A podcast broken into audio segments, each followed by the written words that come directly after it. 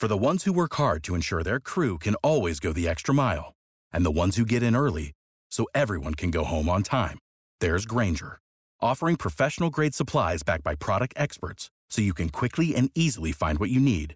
Plus, you can count on access to a committed team ready to go the extra mile for you. Call, clickgranger.com, or just stop by. Grainger, for the ones who get it done. And then and then it was eerily quiet and then my mind was kind of like you know the head in the fishbowl Then it takes me into the bathroom and says, This is how you brush your teeth. Brush, rinse, repeat. Brush, rinse, repeat. Brush, rinse, repeat. But there were two girls, and it was like, you don't have to give us a ride. You can't tell us no. You can't refuse us. He'll let us in his car. the thoughts were all alone head in the fishbowl This doesn't look right. They got close enough where he said he could see, you know, their eyes and, and how intelligent they seem. This doesn't look right. These gremlin type creatures. This doesn't look right. No pupils, no iris, three fingers, three long fingers. And this is when the mental torture and then and then it was eerily quiet Welcome back to Conspiranormal, guys. It's been a very eventful week over here in Nashville. And uh, Rob, how you doing, buddy? Um, I'm doing pretty good. You know, I I got a new haircut. Yeah, you don't So have hair anymore. I did, well, I, do, I still have hair. I just all your brave locks have been sheared. Alyssa cut all your locks off. I know you still love me. I still love you, Rob. Okay, that's all that matters. and Serfiel, man, what's up? Oh, not a whole lot. Just uh, recovering from all the madness. Yeah, we're going to talk about that later after we we speak to the guest. But uh, we are starting off tonight with the guest. I think this is something we're going to be doing from now on. Uh, try to make the show a little more streamlined. And we have on a guest that I heard on the Project Archivist podcast and was intrigued by a lot of the things that he had to say about UFOs and about skepticism. And that's Eric Wojciechowski. Uh, I think I got it right. You got it right. That's right. Yeah. Eric, welcome to Conspiranormal.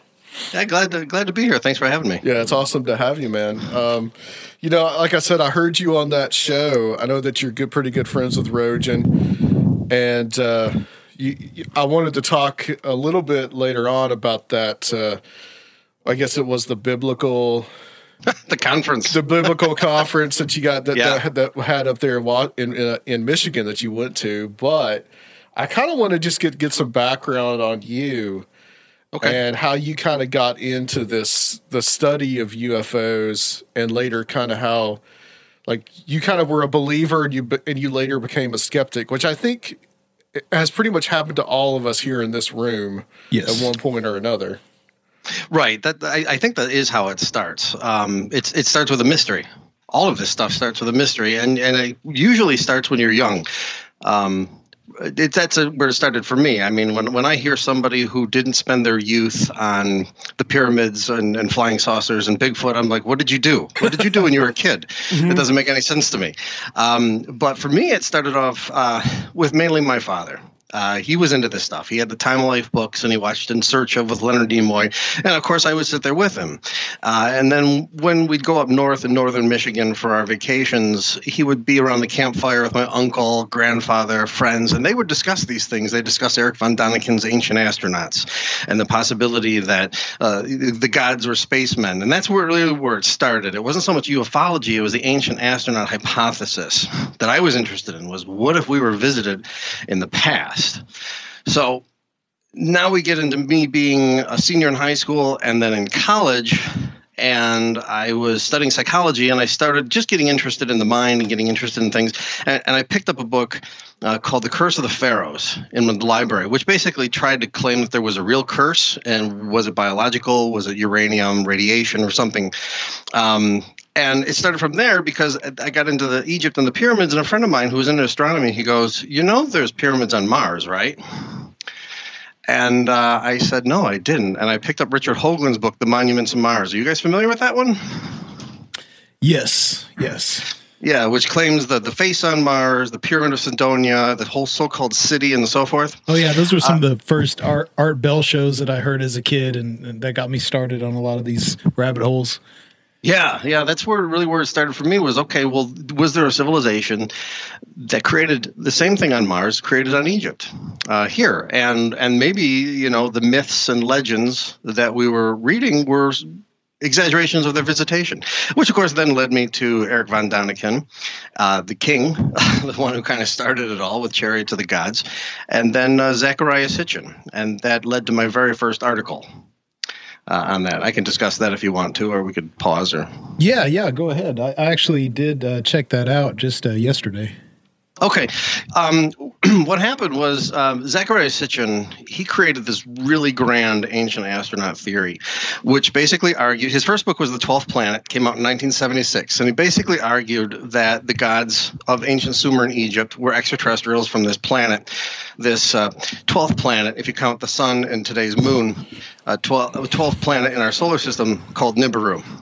Uh, which is always so heading towards Earth, right? It's, Right, because it has this, I think, 4,500 Earth year, um, uh, what do you call orbit around the sun, and it's way out there right now. So everything is always it's coming we just don't see it right? Um, and so he basically rewrote almost all of um, the ancient mythology to fit his theory. And this was i was um, 19 20 21 and by the time i was about 23 i was working at barnes and noble bookstore. And uh, i remember saying, I think this, we need to take this out of the New Age section and put it in history, even if you don't believe it. Really, I was 23 years old and I was telling the guys this that I worked with, and I said, even if you don't believe it, it's really convincing. You need to read this. And uh, there was one guy there. I wish I remember his name. He worked there part time, and he was a archaeologist, anthropologist, for Mesoamerica, Central America, and he worked on Mayan ruins. So, of course, he became my best friend. I had to get his ear and talk to him. And, of course, I was the biggest irritation because I was talking all this nonsense to him. And I brought in this little figure I had, which looks like an airplane. It's a little gold. You may have seen it on Ancient Aliens. I think it was on one of the first episodes. It's a sculpture, it's a replica of a sculpture of a little flying bug or bird, but ancient astronaut theorists say it's an airplane. Right. And I had a I have this replica, and I showed it to him, and he goes, "Where did you get this?" And he was mad about it because he saw it too that it looks like an airplane. And of course he did some digging for me. He said no i think this is a bug or a bird. And he's the one who actually encouraged me to just keep reading eric. Just just will you just keep reading and don't be reading von daniken. Don't be reading sitchin just just keep reading. Okay so this is I your did. brain on von daniken and Sitchin yeah exactly exactly. So i i did. I took his advice and he recommended books on the mayan which i still have and um, I started reading this stuff, and I started saying, "Oh, wow, they're wrong. They're half. They're, they're doing half quotes. It looks like aliens tell you quote the whole darn thing. Well, look at that. So now, flash forward to about 1996, 97 and I'm part of the Ancient Astronaut Society. I believe that group folded in 1998 when the founders retired. Gene Phillips and I can't remember who else was part of that, but they retired, and I believe that's where George Tsoukalos took over, who runs Ancient Aliens. Oh, maybe, oh maybe there's a gap there somewhere. I don't know. But that's where I stopped paying attention because around that time I had my name in the directory of the group, and I got a letter from somebody else in the group, the Ancient Astronaut Society, that said, why don't we form this study group to try to learn more about Sitchin's theories uh, and we'll kick it around. Let's be a study group, a Sitchin study group. And let's kick around the top 10 or 12 most convincing things. Well, I thought about it for a week, and then I wrote the top 10 or 12 most convincing things he was wrong. And I wrote that letter and I sent it to the group, and I didn't hear from them, except for one person who wrote back saying I was wrong and didn't have any good reason why. But as I was reading my own letter to the group, I said, if I tweak this, I'll bet maybe Skeptical Inquirer will want this. So I did. I sent it to Skeptical Inquirer and I got rejected. And then I sent it to Michael Shermer over in Skeptic Magazine. And a few weeks later, I got a call and it was him on the phone and they took it. And that was my start. And I got published back in spring of 1997 or maybe 98. I can't remember. Maybe in 97. So that's where that article started. So I've been sort of, I still read this stuff, but since that time, I don't think it's history. It does not belong in, on the history section uh, at all, but I still find it fascinating. Um, when it comes to UFOs, really, if you're into ancient astronauts, it's not a hard jump to bump to jump into UFOs. Right. And uh, that's the origins right there. Did Did you read like all the all the Sitchin books? Yes. Yeah, uh, I think we all times. we all have that one friend. I had one who was like Yeah. obsessed and read. Yeah, I've only them. read the first one. I, I've never read even went anywhere near any of the other ones. Well, I will tell you. eh, Okay, if you like science fiction, Sitchin, Oh, yeah. he's he's up there with Dune and Star Wars, in my Oh, opinion. oh wow, we could go on and on about that. We'll save that for another show. Yeah, but if you read, especially the third book, The Wars of Gods and Men, that is incredible. But it's not history. Right. Well, do okay. Is your problem with okay, like so? Dr. Michael Heiser, are you familiar with him? I am. I've read, I've read his book, The Facade. Yeah. I've Okay. through. Okay. Yep. So, I mean, he taught. I mean, he's very critical of Sitchin, but Right. from like a very um, scholastic academic point of view. You know, the, you know, this say, where he says that nothing that he says he translated, all his translations are actually wrong, even to the point of saying that Sitchin just basically made everything up.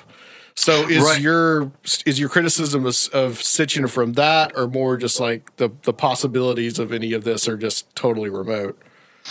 Um, his translations, he, like I, like I was saying earlier, he he doesn't necessarily translate incorrectly unless you're going with the Anunnaki. But when he tries to translate something into space gods, if you take the entire quote, like from the pyramid texts, which he uses a lot, it's not talking about certain things that you think he's talking about. He'll make it look like you're leaving the planet in a spaceship to go to another planet. But when you actually read the text, it talks about the pharaoh um, leaving in a bark to to take off and to join the stars in the sky. Um, Right. Basically, because Ra was the king god and the king star. So he he selectively quotes like most or all ancient astronaut theorists so that it fits his version of what's going on. But with Sitchin, include and this is the biggest problem I have with the ancient astronaut theory is where is the hard evidence? According to Sitchin, this group of aliens that he calls the Anunnaki, claims the Sumerians call them Anunnaki, and it's actually Heiser who points out there is no Anunnaki in any Sumerian literature. That that word doesn't even exist. We're here from about 425 years, 425,000 years ago, and then they left, or at least were still here around the time of Alexander the Great. So we're talking about 330 BC. So we're talking almost 400,000 years of occupying this planet. Now, if they have a space program for 400,000 years and they've only been gone for two, we'd know it. Yeah. We, we, we've only had a space program practically since the end of World War II, and we've got so much garbage in the air that we can barely launch satellites without crashing into each other, and things are things are falling out of space. The Chinese space satellite just came down a week or so ago. Um, you can see this stuff. Uh, if there were space bases and launch pads and rockets, where's all the debris? Where's all the the evidence, quite frankly, all we've got is a few stone pyramids and some some people talking about it in mythological texts. I don't buy it. So that's my main complaint with Sitchin. You know, show show me the hard evidence. And and so an aside to that was prior to actually trying to publish the article, I decided I would give Sitchin an, a chance to correct me if I was wrong. And I sent him a copy of the article, and I said, "Here's what I'm going to start sending around to publish."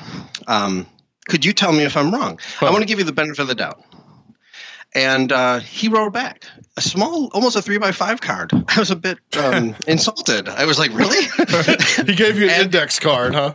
yeah, it was like from the Rolodex of Sitchin, and I do believe it actually said something like that. I still have the letter where he where he returned it. This was back in the late '90s. This was um, you know before I was using email, so I literally sent him a hard copy. He sent me the hard copy back. And this little note, basically from the desk of Z Sitchin, said, "I'm returning this unread because I don't make a habit of writing unpu- or reading or commenting on unpublished material." I said, "Fine, let's go, let's do it." And I ended up getting Michael Shermer ended up picking it up, published it in Skeptic. I called Shermer after he gave me my courtesy copies to thank him for it, and it looked good, and the artwork looked good. And I told Shermer this story, and Shermer said, "All right, send him a copy." I didn't. I figured I'm not going to. Uh, but but Sitchin has never addressed it, as far as I know. I followed him for a number of years before he passed away, and uh, as far as I know, he never even admitted or acknowledged I wrote it. So wow. yeah, yeah. So Uh, um, the- Do you still have the the uh, index card with the letterhead? I do. I've got the envelope and everything. I would that have, uh, yeah, I totally would have kept that. That's awesome. Oh yeah, yeah. It's it's funny. It's like a small little rip. It- you know, it's like a note, a sticky notepad. I was like, oh, okay, whatever. What, what I loved about Sitchin, one of the things, even even when I was kind of more on the Ancient Aliens kick myself, when I read the Twelfth Planet when I was probably 19, 20 years old, Mm. was what I loved was here's this spacefaring race. Granted, they're in our solar system that is supposedly so advanced, but they're using rockets and technology that's like from the 1960s, Right. basically. Right. The way he describes it, and it just seems so absurd to me. Right, exactly, and and that is of course my point, and it makes this, it worse for Sitchin and guys like that who talk rocket technology. If you're talking rocket technology, you're probably talking a chemical form of engine. So there's going to be where where is this on planet Earth? Where I mean, look at the space shuttle when it takes off. It's like a nuclear explosion. This thing is is amazing. Where is all this stuff? Where's all the mining that went on? Where'd they get the petrol from? And if it wasn't petrol, what was it? I mean, nowadays, ancient astronaut theorists who try to propose that there's an anti gravity thing that looks a lot better for them because that would be less ruins and so forth to have to leave behind but um, yeah, chemical engines. Where is it? Where where is the burn marks or the the anything? I, I definitely understand those advanced as they were. You know, they had they had that weakness for Earth women, and I, I think I understand that. yeah, and, and and that's the thing. It depends. Yeah, whether or not you're going. Okay, this leads to the conference that Roe and I attended about a month ago, where we had biblical creationists that were bringing in the UFO phenomenon, trying to explain what abductions were and mating and so forth. They were splicing genes.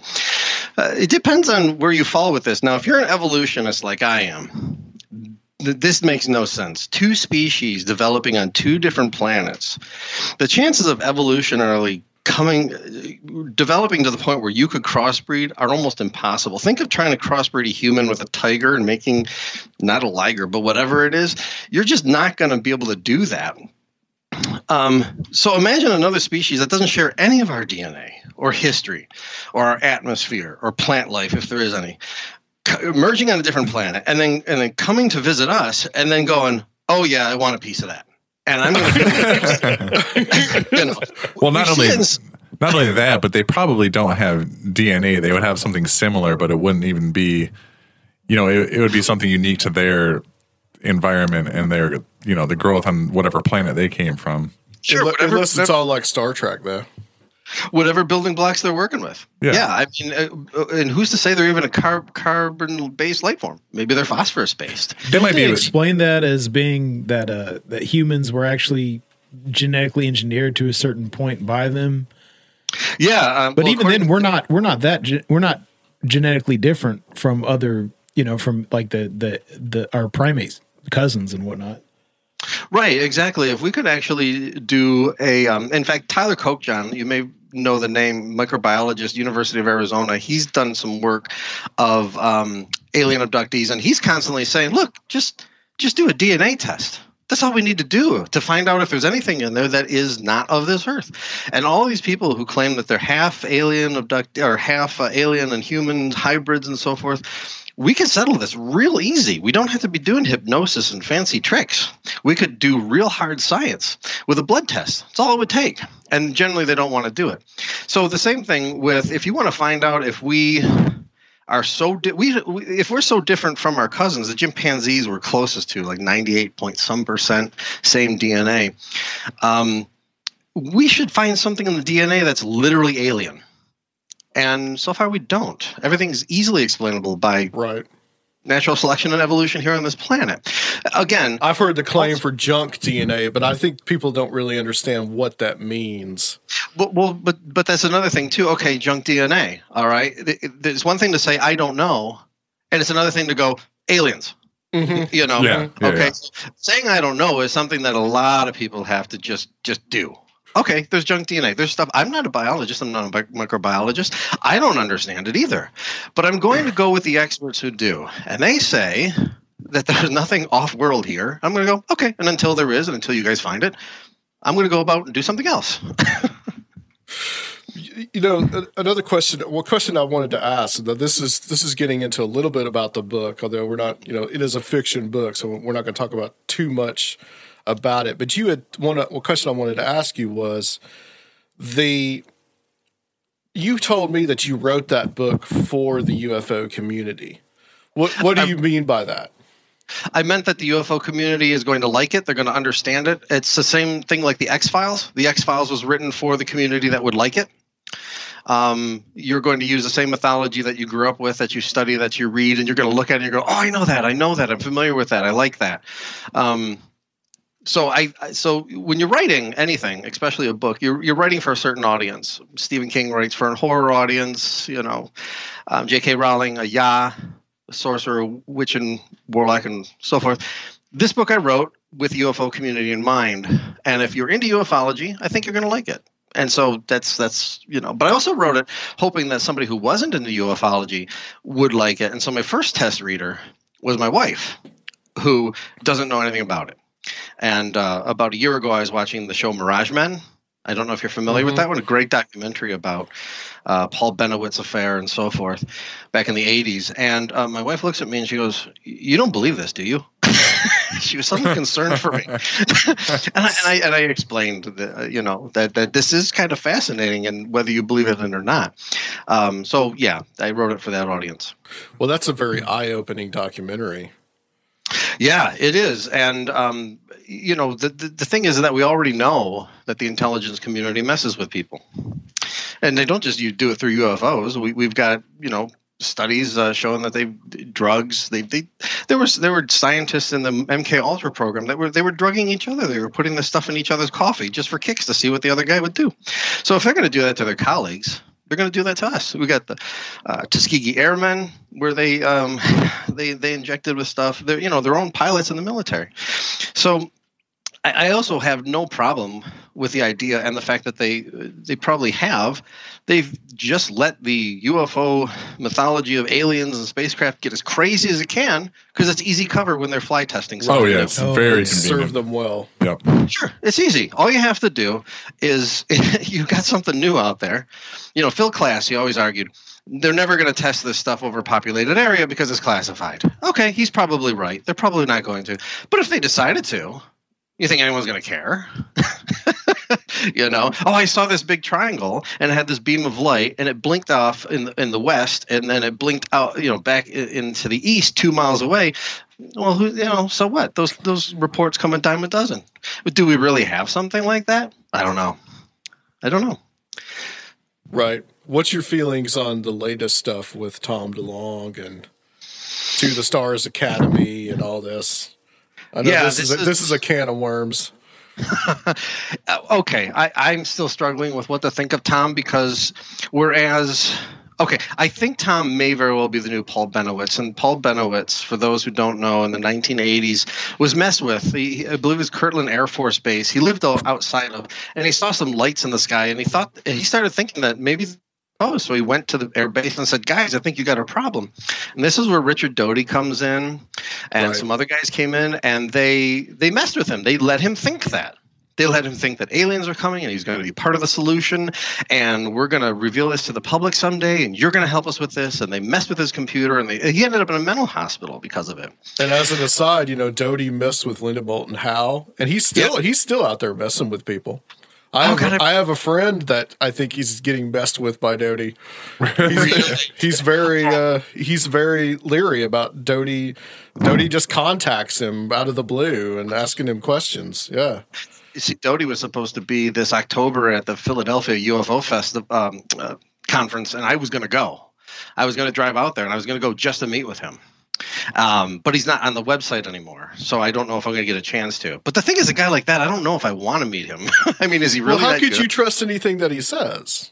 Exactly. You you probably couldn't trust anything that he says. But he- uh, so coming back to Tom DeLonge, is is he the new Paul Bennewitz? I don't know. I mean, unlike Bennewitz, who he was a successful businessman, but this is not a Tom DeLonge successful businessman. Tom Right. DeLonge, famous.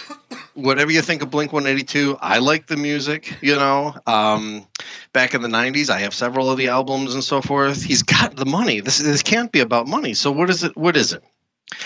Well, it could be. I think it could only be two things at this point, maybe three. The the first and, and the most charitable one would be that he really does believe this, and everybody else he works with believes this too. And he thinks he's got insider information, but all he's got is the same stuff you and I are working with. He even admitted when he was on the um, Joe Rogan show that he Yeah. knows his stuff. He knows his stuff because he the same books that we've read. Wrote, um, read. Um, but he claims he's also got insider people who know this stuff. But he's working with Hal Puthoff. He was part of the Pentagon's uh, program. Um, he's working with what is it, Luis Elizondo now, who claimed to run the UFO Pentagon program that, that was just shut down in 2012, allegedly. That seems to be more of a hobby than a real program. Um, so, do they really believe what they're doing? I don't know. The second possibility is that they are being messed with. He is the new Paul Bennewitz. For for what purpose? We don't know. Did he stumble upon something and they decided to mess with him and throw him off track? I don't know. That's something that history might tell us. And um, the third possibility, and I hate to say this about anybody, um, is that he might just he might just simply be a pathological liar. And there are people that, despite no matter how how uh, popular they are, no matter how how much they've achieved in their lives, they just got to be bigger.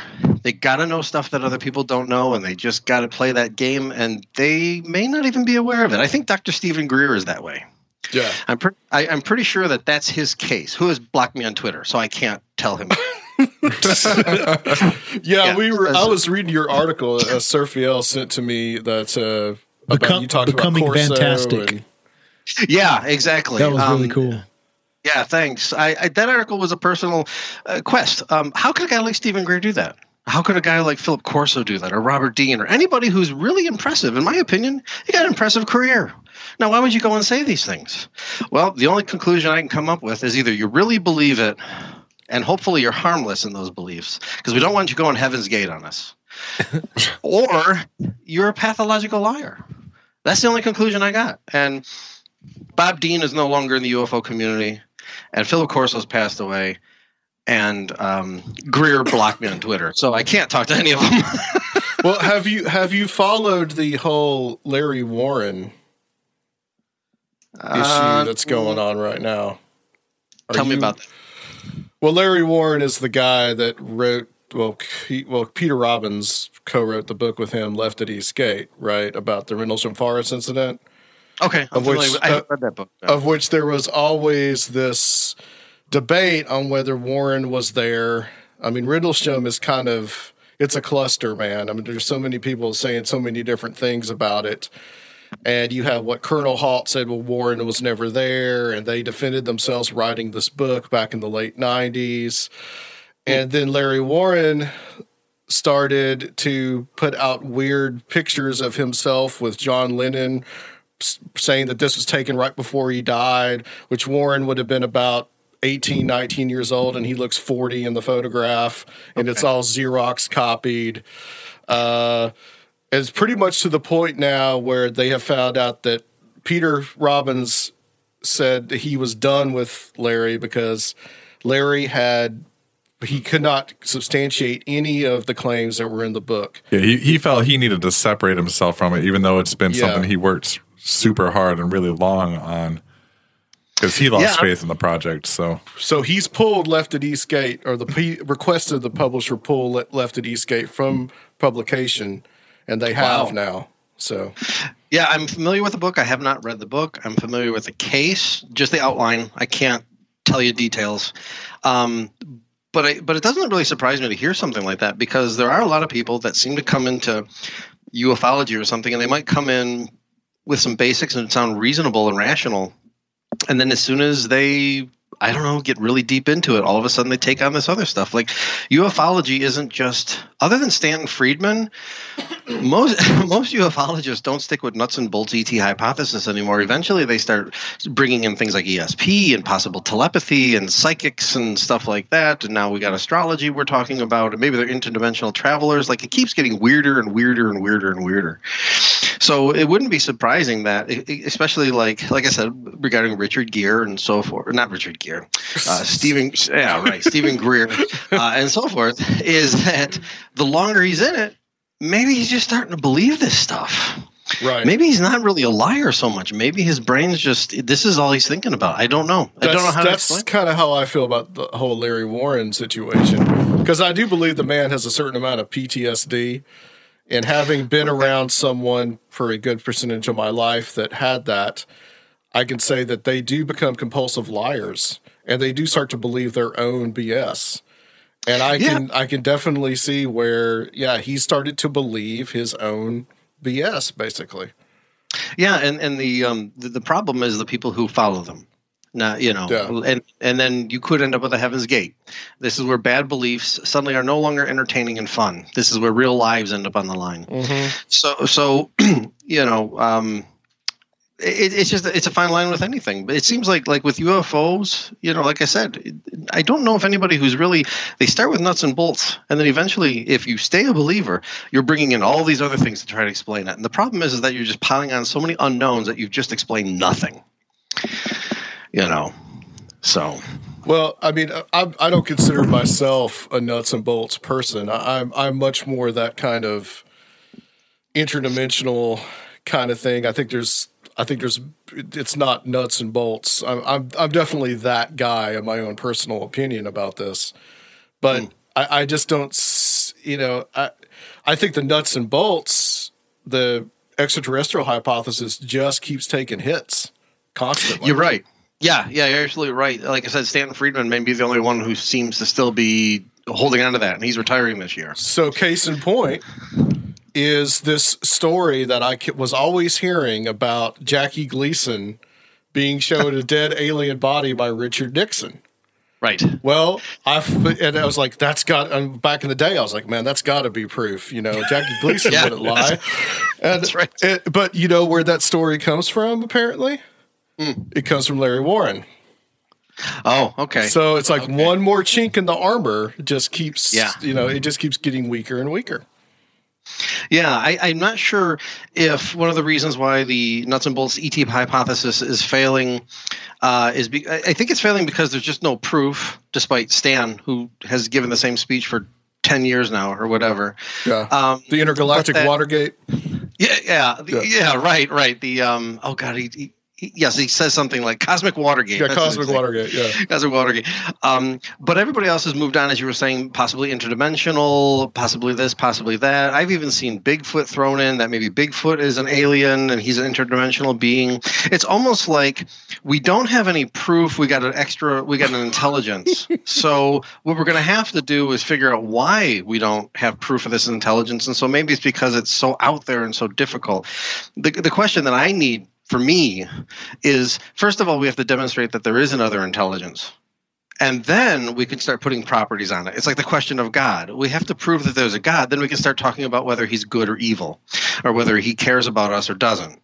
So the same thing with aliens, or, or I should say with UFOs and the, the occupants, if there are occupants, is is this a, is this our imagination? Is this misidentified aircraft? Is this balloons and Chinese lanterns and hoaxes, or is there really another intelligence there? It almost seems like that needs to be settled first before we can start putting properties of where it comes from on it. Well, I, So I, I think you keyed into something perfectly in your book is the power of belief. yes, that's And true. All this stuff, it is not science. It's just beliefs. It's just what people believe. Like I have my own set of beliefs about what it is. Can I really prove it? Not really. Well, that's right. Yeah, um, it's Bigfoot, uh, ESP, and so forth. Anything that's improved. I got my own theory about what could be going. I, I enclosed it in my book at the very end when the character gives sort of this description of what he thinks going on. It could be that. The problem there's no proof of it. I think where I got uh, that idea from was from another book. Um, having to do with artificial intelligence. And I thought to myself, if there is any space travel, and we're starting to think about this now today in the real world, if there's any space travel going to go on, us carbon bar, uh, carbon-based life forms probably aren't going to be part of that because it just takes too long. It takes too long to go to other planets that would be like Earth and so forth. What's going to do most of the traveling probably is going to be an artificial intelligence because they can handle the cold of space. In fact, they might even dwell better there because their hot CPUs would do great. They don't need food, they don't need oxygen. If they could self replicate, they could latch onto an asteroid or uh, something out there. They could mine the materials, they could rebuild, they could they could live forever basically out there in the coldest parts of space. Um, that's what I played with in in, in this book, Yeah. as well as what I think because because if you take a look at the possibility that these these craft actually have pilots well these these pilots people have been running into there's like hundreds of different kinds okay so if there is a another intelligence coming here whether it be from outer space or interdimensional travelers are we prepared to accept one species or hundreds of species because if you're going to accept hundreds every time you accept more than one the probability seems to go down i would think Right. sort of like like if you're out there bigfoot hunting and people have seen or there's reports of 20 different humanoid creatures from one foot tall to 20 feet tall. Is it lo- more logical to conclude that there are 20 different types of humanoids that we have no proof of? Or that there might be one and there's just different stories based on the psychology of the person that ran into it? Or perhaps it's all mistaken identity? Yeah, what you're saying as far as I, I see all this phenomenon is now really coalescing around psych a psychological phenomenon that might be the same psychological phenomenon, and then that goes from you know purely materialist to you know your your your definition of psychology into the more spiritual realms. So it's kind of you know that that whole uh, continuum. Yeah, I, I think that one of the best books that I ever read that it suddenly clicked like a light bulb went off and i said i think i understand the alien abduction phenomenon. I think i understand the stories from religion of people meeting gods and uh, heroes of old. And it's this book by um, i'm going to say the name wrong. It's uh, Mircea Eliade. Could be mercia Eliade. He was a um, he studied religion. It's the book called shamanism and if you study shamanism, mm-hmm. you'll find out that what shamans have been doing since the beginning of time to the present is they're creating their own experiences that when they describe them, they sound just like the meetings of alien abductees, contactees, Right. People who met with gods. And it's clearly you're sitting there around the camp. I'm not, I've never experienced it, but the people, the anthropologists who have recorded these things, they're sitting there right in front of the guy and they see he's not leaving. He's not boarding a craft at all. He's not disappearing into some other dimension. He's sitting there in his own head. He comes out of this dreamlike state half hour or an hour later and he tells the story of where he went. Well, everybody there saw he didn't go anywhere, but he believes he did. He went to the spirit world. He went to the second heaven. He went to the seventh heaven, or whatever. Um, nowadays, I think that the alien abduction phenomena is just simply a space age version of that. I agree. And- yeah. Yep. Yeah. So, so th- we know that we're dealing with psychology. Where we get a little bit weird. So when it comes to alien abductees, I think we could chalk it up to psychology. Where it gets a little bit weird, and psychology may not answer at all, is when I hear a story like this. Somebody tells me that they were driving down a road and they were by themselves and it was late at night and there was nobody else around. And they saw a light in the field. And as they approached it, they got closer and they saw that several hundred feet away in the field was this craft and it was about 30 feet in diameter with lights going all around it, blinking. And down below it were these three creatures about two feet high wearing yellow overalls and they were digging things out of the ground. And they were putting things in these buckets and tubes and canisters and I couldn't believe my eyes. And I got out of the car and I saw this thing. And they looked at me and they seemed to get scared and they ran up this ladder into their ship and it took off and light speed and disappeared into the clouds. And I don't know what the hell that was. That's a real story. Yeah. Yeah. Uh, now, now I've what heard is it. that? Yeah. Yeah. So what is that? Okay. Is is is it's too easy to just say the guy made it up. Or the Italian guys that came down from space and asked for water and give the guy pancakes. You know, that's another one. Exactly. Oh yeah, yeah, yeah. Yeah. Yeah. What do we do with that? One of my favorite stories are the stories of anchors getting caught in church doors from the uh, 1600s and during the. Um, uh, I can't remember where it was in Europe somewhere, but um, they, these people in church they claimed that they heard clattering outside. They they went out of the service and they went outside and they saw an anchor stuck in the church door, and they looked up the rope and the rope was going all the way to the sky and in the sky was this airship, and these guys on the ship were yanking the rope trying to get it dislodged, and they finally couldn't do it. And one guy jumped from the ship and swam through the air as if swimming through water down, got the anchor, tried to get it loose, but apparently drowned as if he was in water. So the the other sailors or whatever you want to call them up on top of the ship, they cut the rope, they did away with the anchor, and they flew away. And the interesting thing about that story is that the townspeople buried the body. I want to see that. Do we know where that was? Do we have any records of where that is? Jacques Vallée has that in his uh, Wonders in the Sky book, but I've read that in other other things too. So what do we do with stories like that? This isn't just one person in their own head. This is a group of people who claim to have seen this. I don't know what to do with stuff like that. And it's one of the reasons why I keep reading this stuff. It's really interesting. Yeah, it's it's it's fascinating and it's entertaining as hell. It's Yeah. the the high strangeness stuff is what to me is well one of the things.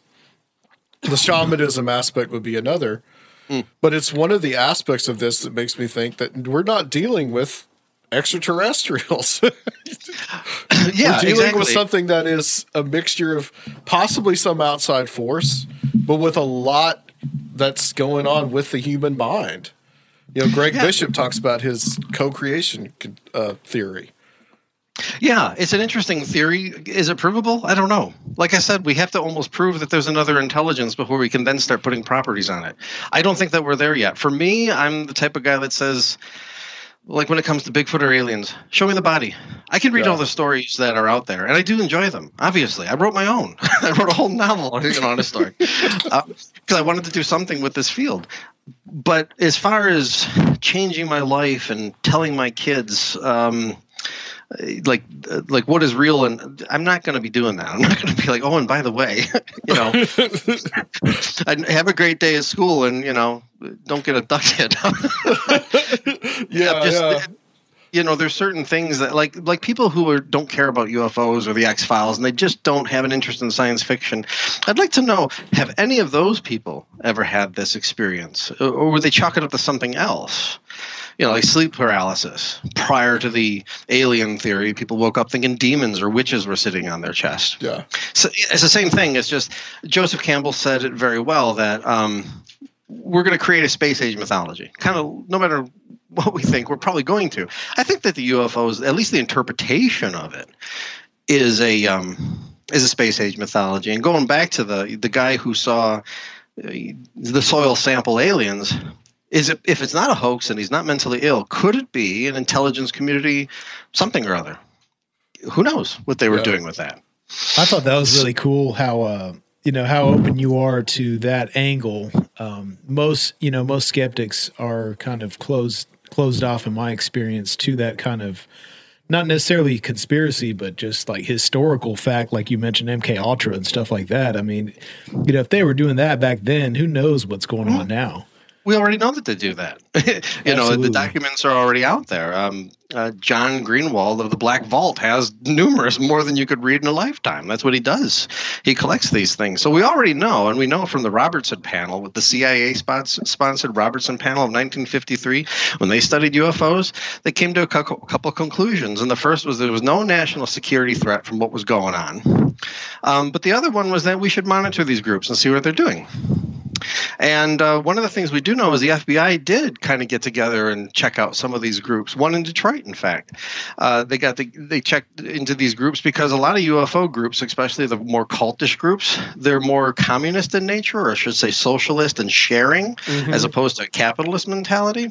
And they were concerned that these groups were sort of being infiltrated by the communists, so they were spying on them just to make sure that they weren't a communist threat. Yeah, there's what a, else was going? yeah, there's a the, Aaron Gulyas talks about that in one of his podcasts, um, the, the Saucer Life. He talks about that the FBI being Yeah, yeah, he does. interested in that Detroit group. Yeah, that's right. That's right. So what you know? What else are they messing? Uh, you know, what else are they doing to us on a regular basis? Could there be anything else that they're doing?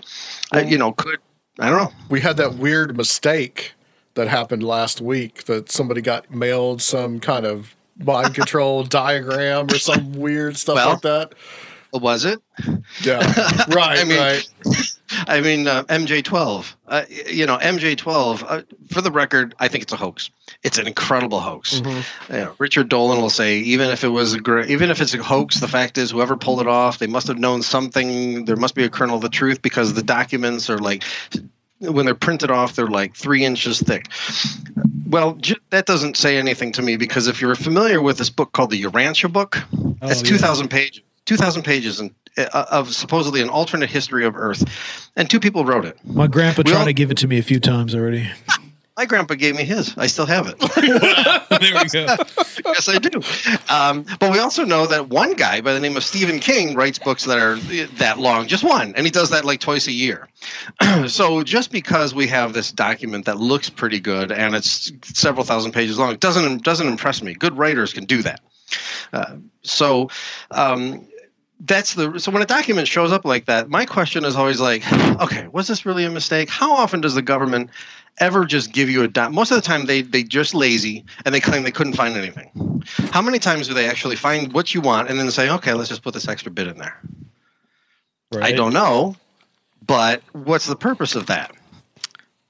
You know Jack Brewer is is actually got that up on his blog. He's been looking into that. I don't know what, if he's going to be able to conclude anything, but Yeah. he is. Uh, he, he did post that. I read that a few days ago. So Let's. Uh, I want to talk about the, the on the keep on the alien abduction uh, kick here. Um, Sure.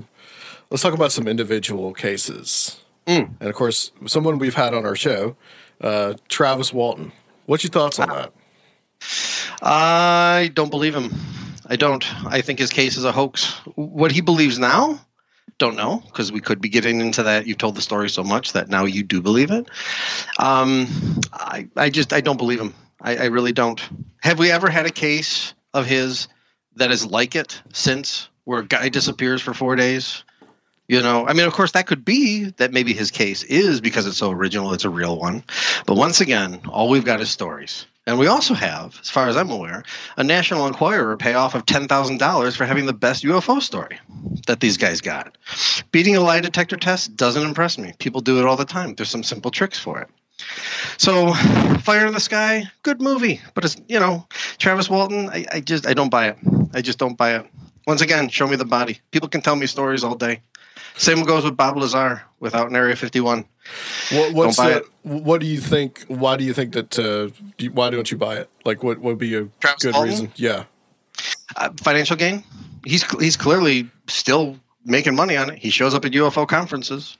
Um, Fire in the Sky, the movie. Um, I, as I said, as far as I'm aware, a National Enquirer had a um, a prize, best UFO sighting, best UFO story, ten thousand dollars. They got it. You know, but do you think that they pulled it off to specifically do that, or did something else happen and then that all kind of fell in line later? Mm, I'm going to have to say I don't know. Yeah, Um, I mean, I, I it's possible. You know, I mean, because I know what Klass said, and there's you know I've I've heard some Yeah. bad things about Klass in sure. in relation to that that he tried to bribe one of the guys to say that it didn't didn't happen. Um, I've heard that b- before too, but I don't you know I don't hear much like a differing opinion on it. So that's kind of one of why I wanted to ask you about it. Yeah. uh, Well, once again, um, I'll give him the benefit of the doubt and simply just say I don't know. Yeah. I if I have to, if I'm cornering the wall and you say give me what you think, I'm going to say I think you're lying. Um, why you're lying? I, there was a financial motivation, but I can't prove that that's why you did it. Um, but people tell stories all the time. Let's go back to you know Steven Greer and so forth. Why would you do this? you know, what, is, are you a pathological liar for financial gain? Do you just want some notoriety? Do you, you know, Tom DeLonge, you're a rock star, man. You got millions. Why are you doing this? Yeah, Don't know. I don't know. But when, uh, again, without the hard evidence, without the proof, I'm gonna just have to say I'm gonna wait on it. You got to provide it. You're the one who brought the claim. You got to bring the proofs. By the way, Eric, uh, something special tonight. Uh, we, we have the return of Luke. Luke has made a rare guest ex- appearance with us Yeah, tonight. it's, I wouldn't exactly call it special, but you know. All right, so we have Luke on the line then. Yeah, Whoa. He he has his fans out there that demand his presence every now. Yeah, and like then. three of them. Awesome. he, get- he gets more Facebook requests out of this than I do, and he's, he doesn't even come to the show anymore. All of my friends from Conspiranormal are just metalheads. That's true. They want to talk about metal with you. Okay, I saw some, I saw some post about that metal, uh, something going on there, but hey. uh, Betty and Barney Hill. Um, hmm. I don't think they're lying. I think that they're products of hypnosis and suggestion. I I understand Betty Hill uh, was already into UFOs, despite the to the contrary, and Barney he underwent hypnosis and just sort of kind of just went with it. When you're when when you go through hypnosis, in my opinion, your story is no longer valid Yeah, because if you take if you take if you put somebody in a suggestive state and you want to get to the truth, that's just stupid. it just makes no sense to me. Even Sigmund Freud gave up hypnosis because he realized it didn't work. And and and so whatever really happened is lost to history. And in my opinion, that case is over. There's nothing else that we can learn from that case. So, uh, you know, I mean, if you, this is why I think that some people, I think his name is Mike McClellan. He's got the Owl book out. Mike Messengers. Clelland. Yeah, he was our last guest, Yeah. actually. Yeah, I haven't read it. I want to read it, but I haven't read it. It's on my list. His story is interesting to me because he has not undergone hypnosis. And the people who haven't undergone hypnosis are the people I'd rather hear from. Because once you do and you come out of it, your story is now tainted. It's over. It's like He- a person who's. Go ahead. He says that he has had hypnosis, but he got nothing out of it. Yeah, yeah. I- Like he doesn't yeah, I- even remember what he even said. It, it really wasn't effective. But everything that he remembers is from not from a hypnosis session. Right, and that's what's in, impressive is that he kind of had his story before hypnosis, as opposed to somebody who had this vague memory of I can't sleep very well and I've got a scoop mark. Now we're going to go through hypnosis, and now we got a full blown abduction story. Mm-hmm. You know, um, it's sort of like when uh, when the police arrest a guy, and it turns out he's totally innocent, but two hours of interrogation, or perhaps twelve hours of interrogation, he's got a written confession he committed the murder. That guy's memory is screwed. It's it's over. Yeah, kind of like What the happened- West Memphis Three and all that. Yeah. Yeah, So the same thing. Once you undergo some kind of traumatic stress, and I'm not talking about the abduction or what led to you thinking that. I'm talking about an interrogation or a uh, hypnosis session. Your memory of that event, your story, I'm sorry to say, is no longer something that I can study because we have just mixed fantasy with with reality. And um, what really happened to Barney and Betty Hill uh, lost to history. That's my opinion. yeah. I think they might have been messed with. could have been. I you know I don't. It's only circumstantial evidence that I have to prove it, but I think that there's to me I'm like seventy five percent sure that they might have been messed with. And if they were messed with, who were they messed with? Um, could it have been? Did they stumble across an intelligence community thing late at night, out where they thought that nobody would be, and here they are? So it's like, oh, we got to do something. Or I I I think what happened was that they were a mixed race couple in the early '60s. They were civil rights workers. Um, COINTELPRO was known to go after those people that they considered radical elements. So that That's- might have made them a target. possible. Um, and I'm not familiar with this, so my next question would be like, if they did do that, the purpose would possibly be to what? So discord, so that nobody would listen to them anymore. They would lose credibility. But I don't think that happened. So did it work? Or is it a possible failed experiment? Or is it possible It's that kept none the of this UFO train going. It- well, yeah. Yeah. Uh, but it's possible that nothing happened to them at all. They simply arrived, as far as I know, they simply arrived at their destination late and tried to figure out why. And that's the story. That's the origin of it. Yeah. And the next thing you know, they're going through uh, uh, hypnosis and they come up with a reason why. Well, that could have been where they were messed with. could have been. Yeah. What was the ex- psychologist's name? The psychologist who did the hypnosis never believed they were abducted, despite their Right, stories. And I can't right. remember his name. But Right. The author of the book, there's some interesting things about him too. Um, but I'll leave that for, I've, already talked about that in other episodes. But uh, disclosure Yeah. Since we're on the kind of the you know the title of your book, Chasing Disclosure, which is actually kind of cool because it's like a book within a book in a way. I like how you did that.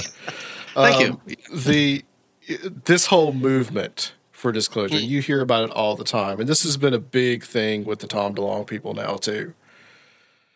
What is this desire to have this disclosure? And and and and it's I have made the point too that disclosure is almost like biblical prophecy. They're always saying it's going to happen and then it never does. Oh yeah, the rapture. Uh, the world was supposed to end. I think. In fact, according to one group, I think the Christian group, the world was supposed to end today. It did not. Oh, They, they postponed it to the fall. It's always in October around Halloween. yeah. Um, give it Okay, so another what- six months. Sweep it under the sure. rug. Yeah. Sure. What What do I personally think about disclosure? Um, there's nothing to disclose. I, I believe if you read the government documents, despite what Richard Dolan will say and some other people will say, Dolan thinks that there are people there that know and they're not saying anything. When I read the same documents, I'm getting confusion. I'm getting these guys throwing like these this general and this admiral and J. Edgar Hoover throwing these letters, going, "What is that? The hell is going on? What is this? What what just buzzed us? What what flew over that airbase? Was that anything I need to be worried about? Uh, do you guys know what that was? They are just as confused as you and me. So so I don't think there's anything to disclose. Not to mention the fact that how many people really work for Lockheed and Boeing and have worked at Area 51? I'll tell you a, little Area 51 story shortly. Um, and how many people have worked on this stuff and yet no one's talking? Secondly, WikiLeaks. We live in WikiLeaks generation. We Oh, yeah. live in in the generation of Edward Snowden. And yet despite all of this, nothing. Despite John Greenwald trying his damnedest at the Black Vault, nothing. We have absolutely nothing that's concrete that says these guys, there's some group in government knows any more than you and I or Tom DeLonge. on the biggest So I- biggest story in the history of the world, pretty much. Yeah, yeah. I just I don't buy it. Um, again, show me the body. All the documents that I've read, government documents, are these guys throwing their hands up, going, "What the hell is going on?" and except for a few mem- memos, like the Twining memo is real interesting, where General Twining basically replied to another general and said, "Flying saucers are real, and these things can maneuver like crazy, and so forth." And people have said, "Aha, there's proof. He just said it." I don't think so. I think that when Twining wrote the memo, he was recording his findings at the time. Unfortunately, he's not alive anymore. But I was always my next project I'd like to get into is everything I can find on Twining, perhaps interviewing family members that are surviving today, uh, people that knew him, to find out towards the end of his life if anybody asked him. And what did he really think? Because a lot of times people think those things. This is what it is, and that's what it is. And then years later, they come to conclusion I was wrong. Did he ever feel he was wrong about that? All we've got is initial finding. We don't have a anything from the future. You know what I mean? Yeah. Nothing So, else is uh, written. Yeah. Yeah, yeah. I mean, he ended up going on to be, I believe, part of the chief of staff and so forth. So he ended up promoting. So it's not like they thought he was crazy or anything. But towards the end of his life, did anyone ever ask him, hey, you wrote this in, I don't know, what was it, 40, 48? Maybe later, 49? Now it's 1950 something. We're in Korea and Vietnam's around the corner. What do you think now? You know? I, I don't know. But I always thought that would be that would be an interesting project to find out a little bit more about Twining. But otherwise, every other memo that I've looked at are th- these guys throwing their hands up just as confused as the rest of us. And so I don't think there's anything to disclose. not to mention, not to mention the fact that let's look at it this way: government programs. Um, do they ever really work out the way they're supposed to? I mean, there's so the greatest secret in history, talking to extraterrestrials, is suddenly the most airtight thing we've ever we've, we've ever managed to get right, despite decades of employees coming and going. You know, we've already got the whistle blown on Area 51. Annie Jacobson's wrote an, written an entire book talking to people who have no problem discussing what they did at Area 51. And unless we're going to get really conspiratorial and say, yeah, but she didn't talk to the right people. Well, now we're just begging and doing special pleading for evidence that just isn't there. She did talk to Bob Lazar. Well, she also talked to this one guy who didn't want to be named, who said the Roswell crash was if I remember correctly, it was German technology from the Hortens brothers, Flying Wing, uh, that they that Stalin purposely crash landed it with some mutants and did it to show us what he was capable of. And when I read that in Jacobson's book, I was like, Annie, what? I was like, you've just got this great history book, and now you end it with the weirdest speculation I've ever read in my life. Uh huh. And she's since gone on to, with interviews that simply said she included it for the sake of um, uh, completeness or something like that. And it is an interesting story, but um, it's just one one older guy that was willing to tell her a story. You yeah, know, kind of Nope. knowing how incompetent the Soviet Union could be. There's Yeah. that, that just doesn't wash with me. It could Also have, it could have been ours, but It certainly could have been. It's possible it wasn't Project Mogul. Um, was it extraterrestrial or interdimensional or, or anything other than from us? No, I, I'm pretty sure that Roswell was something to do with us. it was Jack Parsons, L. Ron Hubbard conjuring that shit up. That's what it was. But but one more thing about government disclosure. We are currently in the United States. We have a president who loves his Twitter, and he doesn't seem to have a filter. I- Is there anybody who's going to be the disclosure president if it ain't Trump? And Trump would Trump would want to be. Absolutely. If so, if, if the director of the CIA or somebody, you know, a man in black suddenly came over and said, "All right, listen, this is what's going on, and here's the photographs and the video," and did a Jackie Gleason, Richard Nixon thing, and took them out to uh, Hangar 18 or whatever, and presented this stuff, what do you think Trump would do? You know what he'd do? he'd, be on the, he'd be He'd be up the tweeting right away. I've Oh, just God, yes. seen the aliens. It's bigly. It's for reals. It was It's gonna be was- yes. huge. it was, They're it, it was a huge. b- bigly saucer, and uh, we had a great conversation. And it's too bad the fake news media is sad, you know. And they like strawberry ice cream. right? We've Yeah. got the technology. yeah. So, uh, yeah, fr- from from Bob Lazar to Travis Walton to government disclosure. Okay, just show me the bodies. You know, if, if we can't do that, then it's all talk. And we've got talk everywhere, and and it's interesting campfire stuff. Like the now we're back to me hanging out with my dad as a kid around the campfire talking about this stuff. Yeah. I'm still no closer than I was oh, now 40 years ago, except I've published a book. on the subject. it, it, it, about the you hanging out with your dad around the campfire, there is definitely a folklore aspect to all this. Oh, it's Oh, yeah. modern day folklore, in my opinion. Oh yeah, I still remember just sort of sitting there and uh, talking about von Däniken's theories that the pyramids could have been built by aliens, and I still remember the story: um, a Neanderthal skull found with a bullet hole in it. Well, you know, thirty thousand years ago, who was shooting? You know, I've since looked that up. I actually looked that up, and it of course turns out that there is a Neanderthal skull with what looks like a bullet hole, but upon examination, it's not a bullet hole. but um, at any rate. Uh, I, should- I think this is a good. Like, I, I just want to interject real quick and say that that that's exactly why I, I treat all of this stuff um, the same way I treat most things in my life. I'm, I'm a very, I, t- I take a very agnostic approach to everything. You know, it's ideas are fine. It's great to have these ideas. Like, hey, what about this? What about this? Okay, you can because you can change an idea without any problems. But when you get when you dive into it and you start having faith or having beliefs built about any of this stuff, that's when it starts to become dangerous. And that's when it starts to become hard to have conversations even about it. You know what I mean? Because it's oh yeah, certainly. there is yeah, it- there there is no grounding fundamental proof for anything. So so having the ideas and you know sitting around the campfire shooting the shit about it, that's Mm-hmm. that's fine. That's one thing. But when when you start to like build your like whole whole philosophical like foundations on these things, that that's where you run into a lot of trouble. I think. Oh, certainly, you risk becoming a religion. There's a number Yeah. of books out there now that talk about UFO religions. You know, uh, Right. Raelians, uh, Urantians, uh, the Heaven's Gate. I do believe that there's still some around. I don't know if they practice anymore, but there's there's some that survive that.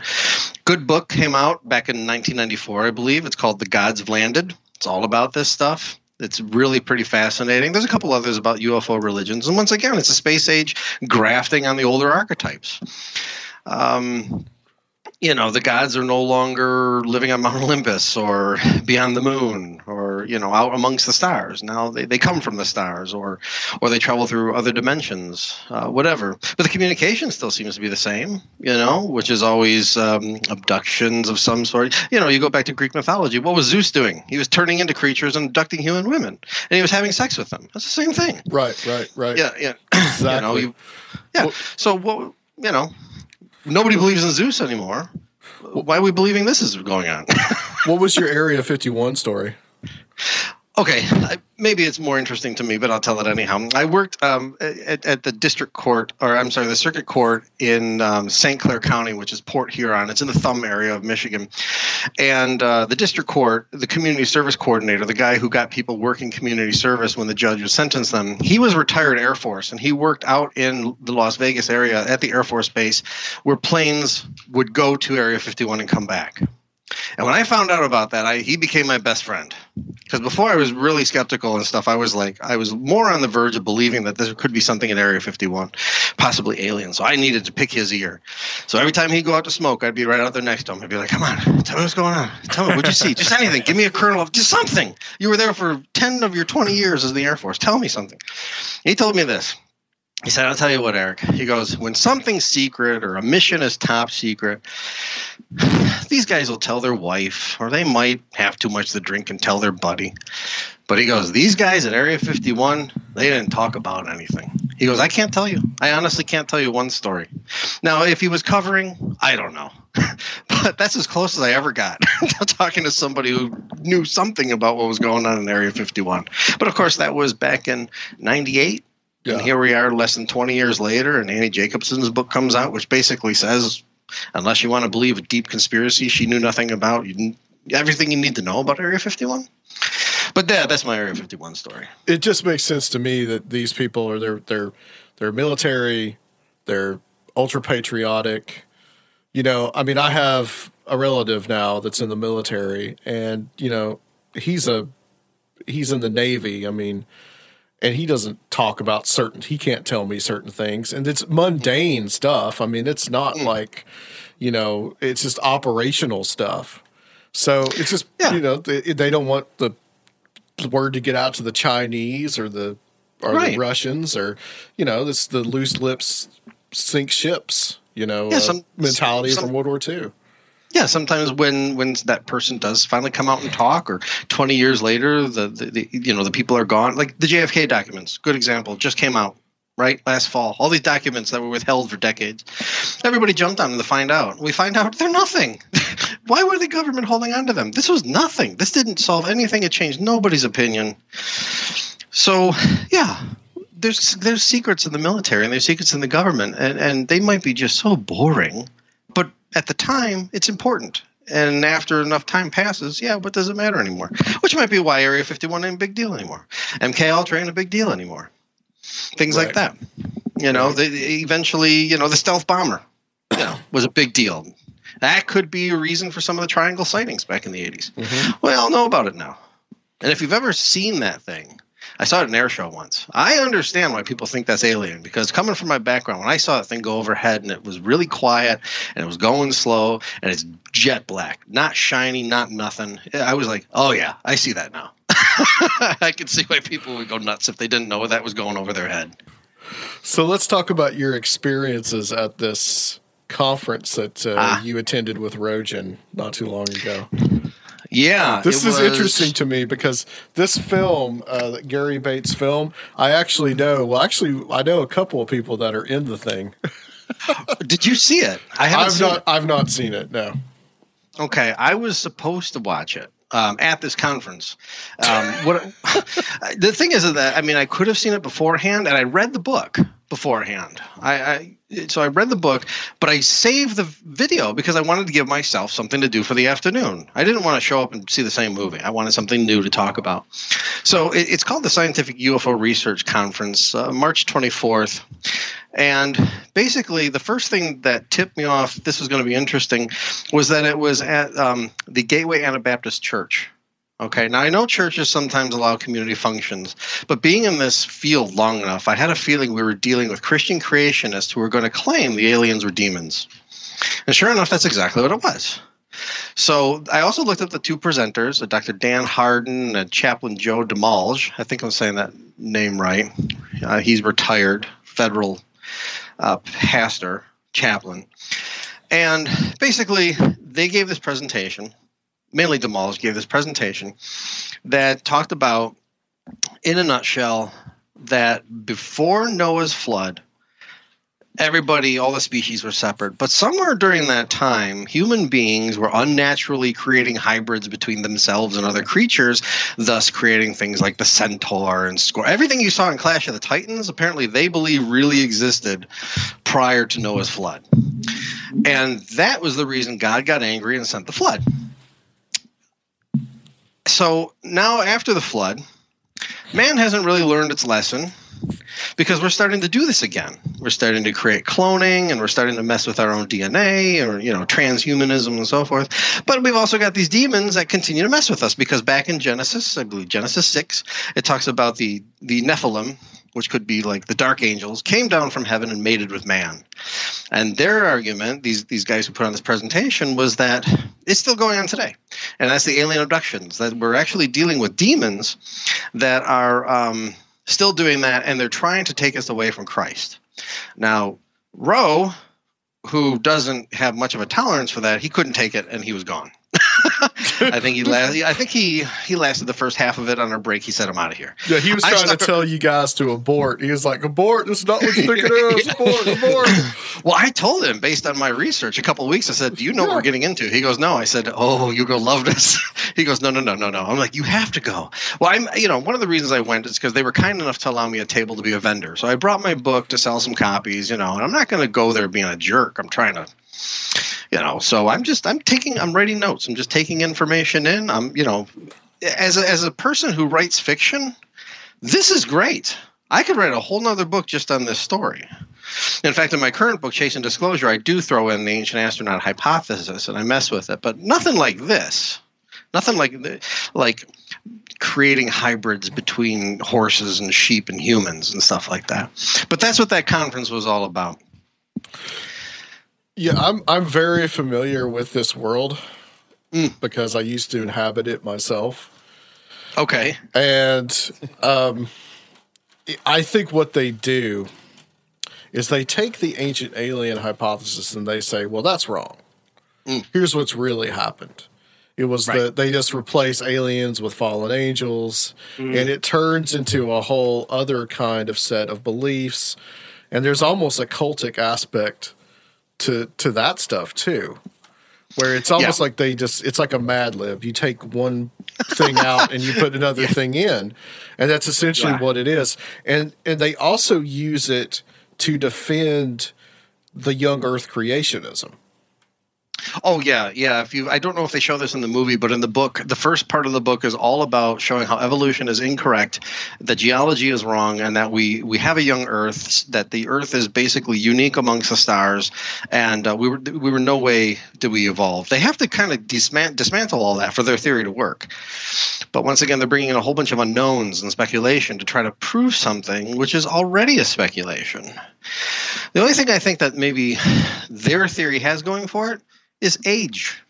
Angels are older than aliens, you know, Right. so they can always they can always go back on tradition. You know, a lot of people already do that. Well, it says so in the Bible. Here it is in the Bible, so it must be real. But what Bud Hopkins said is nonsense. You know, it's the same story. One is dressed up in a space age mythology. That's all. It's a, it's the same archetype. Like you said, a Mad Lib. I love that. It's a Mad Lib. You just plug it in, and it works.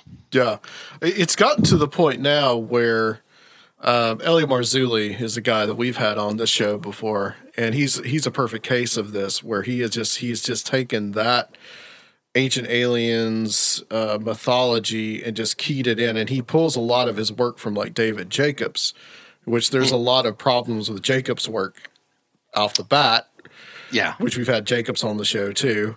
Um, you know, it, it just this is just my personal opinion, and it, it just it, it it just becomes another form of this. So it's like it's easier somehow for for Christians to accept it in a way, but it's there's a lot of it that's not even biblical, even. It's just extra biblical stuff. Right, right. Well, one of one of the you know things that Christianity sold, and the reason why it sold so well is they grafted onto already existing myths like Easter, paganism, fertility cults, and Christmas, and the, the, the tree, and so forth. So all you got to do now, when it comes to extraterrestrials, is plug it into that. That they're not extraterrestrials from a different planet; they are angels from heaven. And since they're doing bad things to us, they must be Satan's angels. But then mm-hmm. there's this other group that they want to help us and they want to end pollution on the earth and they want to stop our nuclear war. They must be Michael and uh, all the other angels that all the good angels that are helping us. And there's this constant tug of war and man is in the middle. Now they're back in, in Revelation. And so you got one group that said like Heaven's Gate. They created their own rapture. And the interesting thing about Heaven's Gate is that they actually had something to look at when they were going. You know, they had the comet there. They just didn't know there wasn't a flying saucer behind it. But then again, do we know there wasn't a flying saucer behind it? I mean, maybe they're right. Maybe they're up there going, "You guys are the stupid ones," you know. Um, more than likely not. But um, at the very least, we can envision, and we're doing it now. We're doing space travel. We're creating technology that's going to take us to the stars, and we're going to go to other planets. And hopefully, I'm turning 50 in two years, but hopefully, in my lifetime, we'll see a colonization or something on Mars and beyond. So a Heaven's Gate cult kind of makes sense, you know, in today's world, which is probably why it works because it, you know, flying saucers and technology that can take us to the stars. Maybe another civilization achieve that, and they're coming here. Okay. Yeah. Well, if they are, I'm waiting for them to show me something more than, than I already know. And also that you did you didn't get to see the film because they didn't actually have the film. Oh, that's right. Yeah, yeah. I was talking to the guys before when we were just sort of shooting it while we were waiting for the thing to start, and they said, "Yeah, and they didn't send us the film, so we got the whole afternoon open." So literally by noon, I was gone. I mean, a friend of mine who came, we were out to lunch. I think I got home at three o'clock, and Rose said, "We got all the time in the world. Let's do the show." And that's when I ended up on Project Archivist podcast that night, and we talked about this. Yeah, so. uh, it's it, it's there's a there's been a campaign to bring that movie to various different churches and such. Yeah, I, I, I know that because, like I said, I know one of the people that uh, yeah that uh, is actually I guess in the film and is a p- part of is actually a part of the film. So I would like to see it. I've read the book, but again, I'd like to I'd like to see it anyhow because like here's the thing: some people will say. All right, Eric, you don't really buy this stuff. You think it's mainly a product of human psychology, or somebody messing with a person. Either way, it's a very terrestrial human thing. Okay? Why are you bothering with this? Well, there's some people that all they do is read Stephen King. We know Stephen King's making it up. But when it comes to my field, there might be something there. I might stumble upon something, or something might get revealed at some point. Something might make me change my mind. There might be something that happens that I say, oh my God, I've been wrong this whole time. I'm open to that. I hope, I hope I'm wrong. I hope there is another intelligence out there that's trying to talk to us. So I stay in the game because there's always a possibility that this thing is real. And what it turns out to be, I don't know. Right. Where, but you know, but when you watch Star Wars and they have a Star Wars convention or a Star Trek convention, as much as people role play, they all go home knowing it ain't real. But you go to UFO convention and you meet believers and that is more entertaining to me. I don't I don't mean making fun of. I mean entertaining. Is there any of this any of this pseudoscientific stuff that that's that you don't see as entertaining but you would see as more as dangerous or corrosive? Um, all of it can be. Um, ufology, Heaven's Gate, brought it up a number of times tonight. Yeah. you know, if you believe enough that um, that you got to get off this planet because it's going to end, and you got one shot on that flying saucer behind the comet. Um, religion is it, it, can can be dangerous, especially if you think you're the guy with the right religion, and everybody must die if they don't convert. You know, we have 9/11 was a perfect example. Uh, September 11th, and the planes crashed into the building. We've got the Islamic State. Luckily, they're on the decline. Any belief without evidence can be dangerous. Luckily, luckily, most bad beliefs are harmless because, as I like to say, most of us understand our 72 virgins are right here on Earth we don't have we're not looking forward to dying like the Raelians they're all about exposing themselves and sex and they don't want to die I'm not worried about them at all. In fact, I might want to go to their party. okay. but quite frankly, any belief which is practiced or pushed on other people without evidence, it can be dangerous. So, if there's any one particular thing that just irks me, I'm probably going to have to go with religion. And the reason why is because religion's got the God card. Like if you go with ufology and you say, I believe we got extraterrestrials coming here and they're flying saucers, okay, well, even if they are, don't do nothing to me. I'm an independent person. But when you go with a religion, that person can say, God created you. I'm speaking for God. You're not doing what God said, and I can do anything I want to you because of that. I think that's pretty mm-hmm. dangerous. Somebody who thinks they know the mind of a God, that can be scary. And we're seeing that with the Islamists right now in the Islamic State. Yeah, I, I, it's. I think it's the the people that are just have the absolute like. This is what I believe.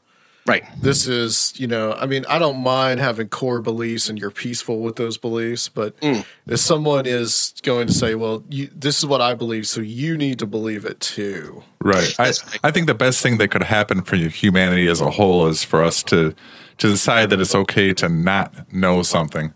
And like this is, you know, this is very pervasive throughout all of us, like on, on the planet. And it's something I've tried to teach my kids. Like you're not going to learn anything if you pretend you know it. You're never going to learn. You're never right. going to grow. You're done. You're done growing at that point. And um, I, it, you know, it's a very uncomfortable place to be, but I think it's a very important place to be as well. Yeah, exactly. The person who says that this book that was written 2,000 years ago, this gospel or, or whatever, that this is infallible and it can't be altered, um, yeah, that's dangerous, I think. Um, the person who says, I think. I think I have somebody talking to me, and I think somebody's visiting me every night, um, and I need to get to the bottom of that. I'm not really too concerned about that guy because that guy doesn't really sound like he's going to commit suicide. He doesn't really sound like he's going to hurt anybody. He kind of sounds like he's got a mystery. He doesn't know what it is, or or the guy who says, "I I think my house might be haunted because every time I go to bed, my feet tickle." yeah, I think I, you know. I think somebody's doing that. Um, so I need to know what's going on there. I think maybe a ghost is doing that. And I know a lot of people that are psychic. When you go to UFO conventions, everybody comes with it. it's a whole camp. The entire New Age community is there right with you. Psychics and telepaths and massage therapists, uh, uh, acupuncturists. We're all there. I don't know why that that that the entire New Age community is part of UFOs. Probably because UFOs have been interpreted by everybody. Everybody's got a, a claim in it. Um, but most of these times, these people that I meet are the people in my own family or friends, and they're religious and they go to church or they claim to be psychics and they do tarot cards. They're harmless. I've I've gone to a tarot card reading. I've done a couple of them. It's fun. Palm reading. It can be entertaining. The difference is when you run your life on some of that stuff. Like when you find out that Nancy Reagan and Ronald Reagan had an astrologer and they consulted with this person before making some decisions. You're like, whoa, wait, whoa, what? you know.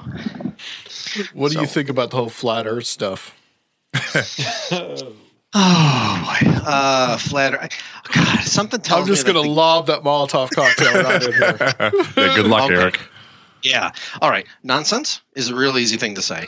Um, but one th- one thing that I do find interesting about flat Earth is it gives us all a chance to reevaluate why we believe it's round. Because when you hear somebody give a flat Earth speech or talk flat Earth and they're convinced, you're now forced, at least in your own head, to go, how do I know they're not right? When you watch a moon landing faking documentary where they go an hour long and they show you all these photos and they say the moon landing was fake and here's why i've come away with from those things going oh my god i've been lied to.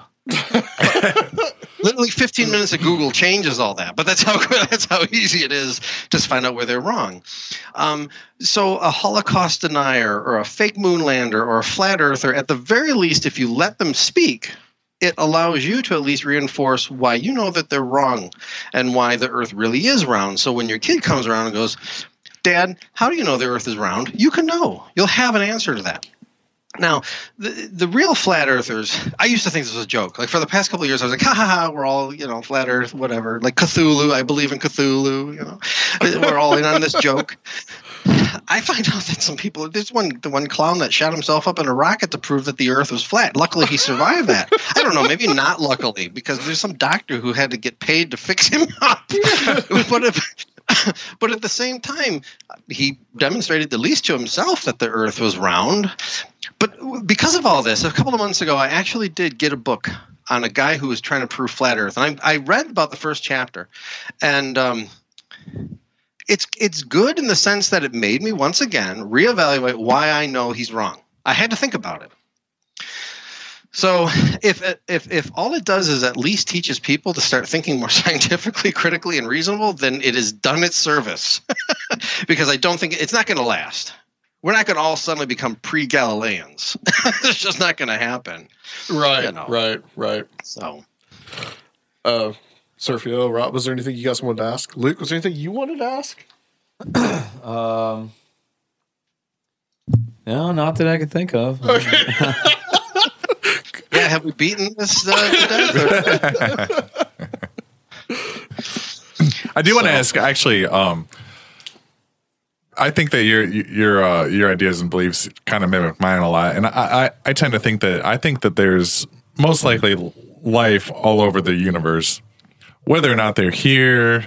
There's you know I, I don't think that there's a lot of evidence for, and that seems to be kind of where you're coming from, right? You're you're you're looking for something concrete to say that all these sightings and and all of this uh, culture that's been built around it has some sort of, of a foundation. You're not necessarily discrediting um, extraterrestrial life in general or extra dimensional anything. Like, am I am I right in that assumption? Oh yeah. Can, can you hear me by the way? Because I think I might have lost connection for a minute. Yeah, absolutely. Yeah, Okay, fun. good, good. Um, oh yeah, I absolutely. I, I'm probably certain, statistically speaking, there is life out there. Um, it's just, it's just statistically speaking. I got no proof of it, but if I'm going to guess, I'm going to say yeah, there is. Whether or not it's coming here is a different story. Uh, I don't think that that's been demonstrated, but I'm pretty sure that it's out there. But I'm also with Stephen Hawking, who said it's probably a bad idea we advertise ourselves. Yeah, I was going to bring that up earlier. Yeah, because if they came here, it's because they want our water or our gold or our planet I- in general. Or I doubt it's for any of those reasons because like like water, you can go to Europa and you can snag the whole moon. sure, there's ice everywhere. right. So, but if they come here because for whatever reason, I mean, uh, could they treat us if they can get here? Would it be Independence Day or would it be something else? You know, when I go out every summer and I till my garden, do I care if there's an ant hill that sprung up there the night before? Well, I don't even look. I just go and do it. I just re resurface the area and plant more seeds and so forth. So, could they be? Could they do that? Um, again, I, I'd rather not advertise ourselves. I'm just going to just assume. I- I'd rather. I, I want to know if they're out there, but at the same time, if they decide to show up, you know, is he, uh, is somebody going to be like, "It's a cookbook. It's a cookbook." Ways to serve man. You know. Great Simpsons reference. yeah. so. I understand you didn't want to um, divulge too much that was in the book about something you alluded to as far as uh, artificial intelligence and and some some ideas you might have about some explanations. But is there anything you'd like to uh, you could kind of reveal without revealing too much about that? Well, like I said, I think that if there's, um, sp- I don't think that carbon-based life forms. I don't think that we're going to be able to travel through space. Right. Uh, I just, I have a feeling that um, that we couldn't make the distance. We won't. We don't live that long, and uh, you know, unless somebody's willing to stay in a spaceship for that long, I don't think that we can do that. I do think that it is machines that will make that journey, and that's the theory that I played with uh, in the book. Um, in fact, there's the one character, the the young girl who the main character is uh, trying to figure out if she's an alien abductee. She's seven years old. Her name is Jackie Vincent, Jacqueline Vincent. She says, um, she says, I don't think they want anything. They keep telling me that that that, that we're made of atom, and we can be arranged to be more useful. Now that quote comes from a guy who's working in artificial intelligence, who who was concerned about um, how a, an, an AI might view us and somebody said, "Well, do you think they'll hate us? Do you think they'll like us? Do you think what do you think that they'll feel about us?" And he said, uh, "They probably won't have any feelings for us at all, but they know you're made of atoms, and you could probably be arranged to be more useful. And I thought that was a really haunting thought that they could literally just decide to take your body with the atoms in it and make something else out of it. So what I did is I played with this this idea, this UFO idea that that we're not dealing with carbon-based life forms, but perhaps an artificial intelligence. Um, without giving away too much else, that's where I'm going to end that. Gotcha. Ha- have you read all the all the Dune books? No, I only read the first one. I okay, just don't you, have you the might want to keep going then. If that, uh, you might want to Mm. keep going. I'll just leave it at that, so I don't spoil any of that for you. But Yeah. It's one of those things where, like Dune, I really like the first one, and then you find out there's what seventeen more, and I'm thinking, do I? yes, yeah, come do on, I- man. I'm just looking for anyone to talk about these with me. Man. I haven't found one yet. I fell asleep it's like during the doing- first movie. Yeah, like, do I have the time to invest in, in, in all of it? It really comes down to a matter of time. You know, there's like 900, bo- 900 books on my to read list. You know, I still haven't read Communion, despite what I'm into. Whitley Strieber's Communion. Would you believe it? I still haven't Really? read that. There's, yeah, there's so Oh, many books that I haven't read. I did get to see the Christopher Walken movie, but I Yeah. don't know. you know, so I mean, I'd like to say that I read everything out there. There's just too much. You know, there's too much. So, um, yeah, that's my answer on that. Well, Eric, thank you so much. I mean, it's been a real pleasure talking to you. And Oh, thanks you know, for having me. What's, great. What's next for you? And also, where can people where can people get the book? Uh, Amazon. Uh, Amazon has the paperback and then the Kindle edition. If you don't want the paperback or Kindle edition, you can get it in just about any other e format at smashwords.com. I have links to all that at my website. It's a pretty easy website. Eric Wojo, Eric W O J O dot wordpress dot com. Uh, I have a recommended section, which has some recommended reading. I have uh, my other writings. I have another novel out there that has nothing to do with UFOs. Uh, I have some short stories, some articles, some dealing with UFOs, a little blog I'm trying to get going, an about section. And then my home section is usually where, like tonight, I'm going to add that I just did this podcast with you guys. And uh, yeah, news and announcements about what's coming up. Like on May 4th, I'll be at Penguicon. It's a, it's a, um, a convention, a four day convention here in Southfield, Michigan, which is basically anything do it yourself. And I'm going to be doing a reading of Chasing Disclosure on Friday night, readings and signings and so forth. So that's where they can catch up with me on if I'm going to be anywhere or any news. Well, I can say that I highly recommend the book. Thank you. It has did ju- you it has just about everything in it. did you predict the ending? No, I did not. Everybody's told me that they that they haven't been able to predict the ending, and, and I told, and I, as I mentioned earlier when we were getting started, that I didn't even figure out how I was going to end it until about a month before I put the final stamp Yeah, on it. It my it, uh, it threw me for a loop. The ending the ending really threw me for a loop. But Well, I'm I could see enjoyed- I could see what you were doing there for sure. Great. Thank All you. right. Well, uh, guys, thank you so much, Eric. And uh, we're going to close Thanks out this having me. section and stay on the line for us. And we'll be back with Luke on Conspiranormal.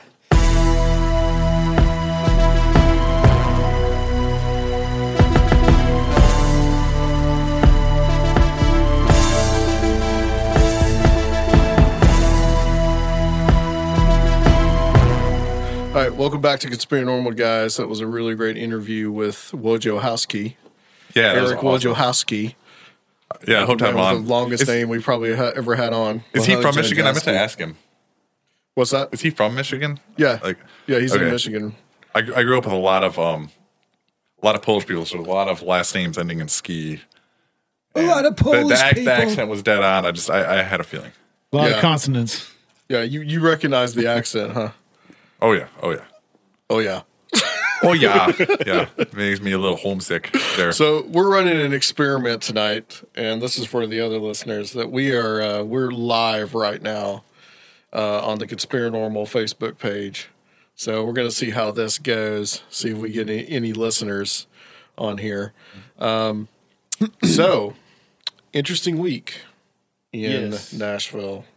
Yeah, the squirrels Let's broke let's in talk and about this. invaded my attic and chewed through our lights. Apparently, Yeah, uh, that's that's the most that's the one thing That's what you were that's happened, right? right? Is the yeah. squirrels destroying your lights in the attic. Yeah. Illuminati weaponized squirrels. we walked in here and uh, Rob couldn't turn his lights on. The overhead lights, the lights you're seeing now are well from the people who might be watching us is the uh, light the um, the Floor lamps. lamps, yeah. So uh, Blame it on the squirrels, Rob. Yeah, I thought you were a craftsman, man. Hey, Blame it on the hey it's, it's squirrels. worked fine for a year. All right.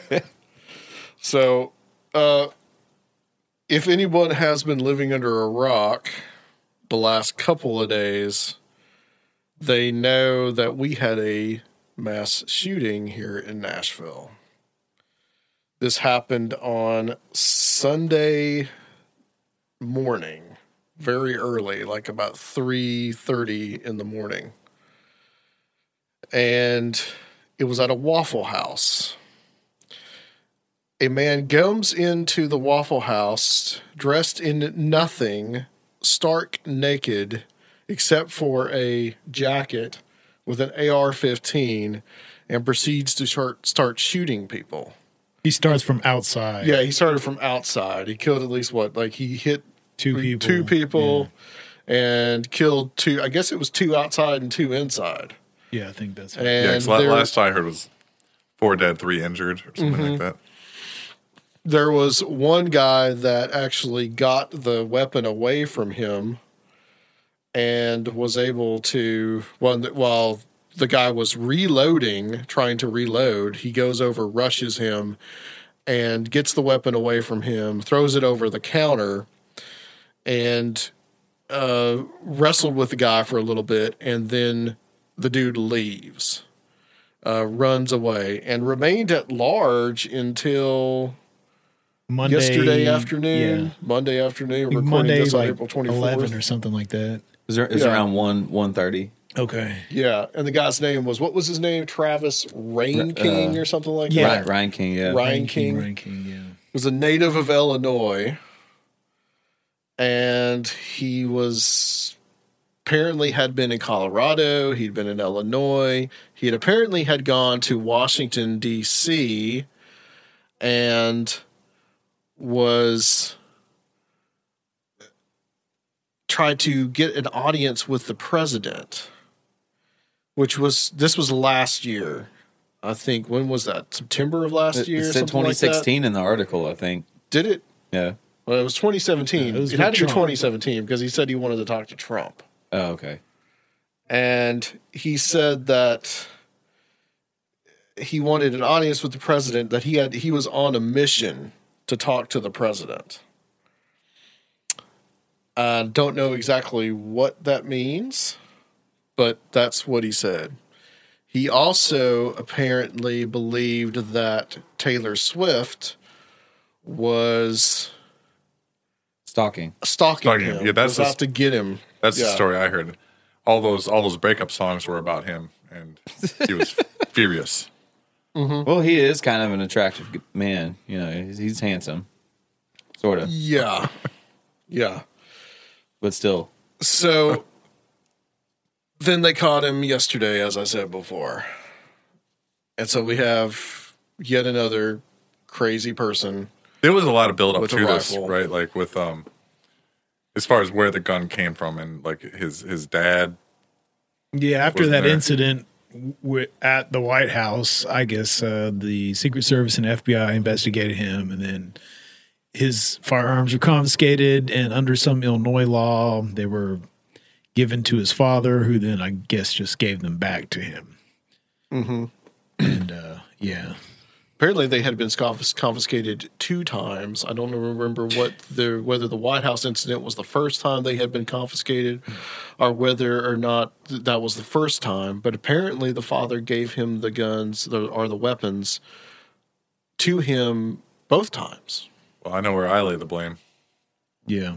Yeah, I mean, this kid's total psycho. Just, I mean, to a mentally un- to a mentally unstable. What what's uh what's not Individual. not really commonly known though is that he also stated that or he, he uh whenever he was confronted by the uh, this Secret Service on the White House grounds, like he stated that he was a sovereign citizen. oh, okay. So he's already he? in that whole. Yeah, Yeah, Ex- extremist like you know American terrorist group. Really, right. the in, basically the internet you know was politicized by a bunch of crazy stuff on the internet um seems like Yeah, and you found something interesting yesterday too that you sent me. what was that the the last Facebook post that he had made or the last Oh yeah, every post? everyone started going to his Facebook. You know, as soon as the manhunt was on, which is a really long manhunt, which is strange because it's usually you know these people get caught real quick. I guess it was wooded areas, so he's running around. You know, all of Metro was out there, mm-hmm. just you know, Another, well, another thing that like they couldn't really use the dogs because the rain had washed the scent off of everything. Oh, too. There was I a lot of rain, didn't yeah. Yeah. yeah. Wow. So yeah, on his on his Facebook, I guess the last public post he made was some kind of YouTube conspiracy video, and he just said the Illuminati is real, and it's a public post. So then, like, it just becomes this, you know, total soapbox for everybody to have whatever political war they want, you know, off of this tragedy, and it was, it's pretty, pretty disgusting.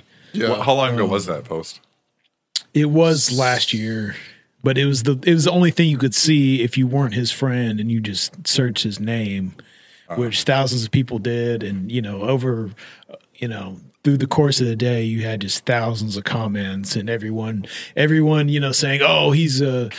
A Democrat, or he's a Trump tard, or you know, just laying the blame See, I wasn't paying any attention was- to that because I was so busy the last couple of days. yeah, and I it didn't was. even It was. hear any of It was pretty stuff. terrible that people didn't even wait like hours from hearing about this to play their political games on it. You know, when when that many people died, and It was March 30th, 2017 was when the post was made. yeah, it was. Uh, as soon as I saw that, I was like, oh gosh, here we go. You know. Yeah. Um, my thoughts on it is that I will say that I think that there is a um, racial component to this. Yeah. I think that he probably was trying to pull a Dylann Roof, which that's the guy that killed all the people in the church back in 2015 in South Carolina, in Yeah. Charleston. Uh, it seems to me that that's what it was, um, because all the victims were were black it does seem very random, but he could have been, you know, casing that waffle ca- that waffle house for days, trying to see what kind of victims he could get. you know, see who comes in, you know, nightly, weekly. You know the type the the who the people are that come in. Um, it just it it seems to me that that's there. He was particularly he was targeting a particular ethnic group. Yeah, it, do, it does seem like it.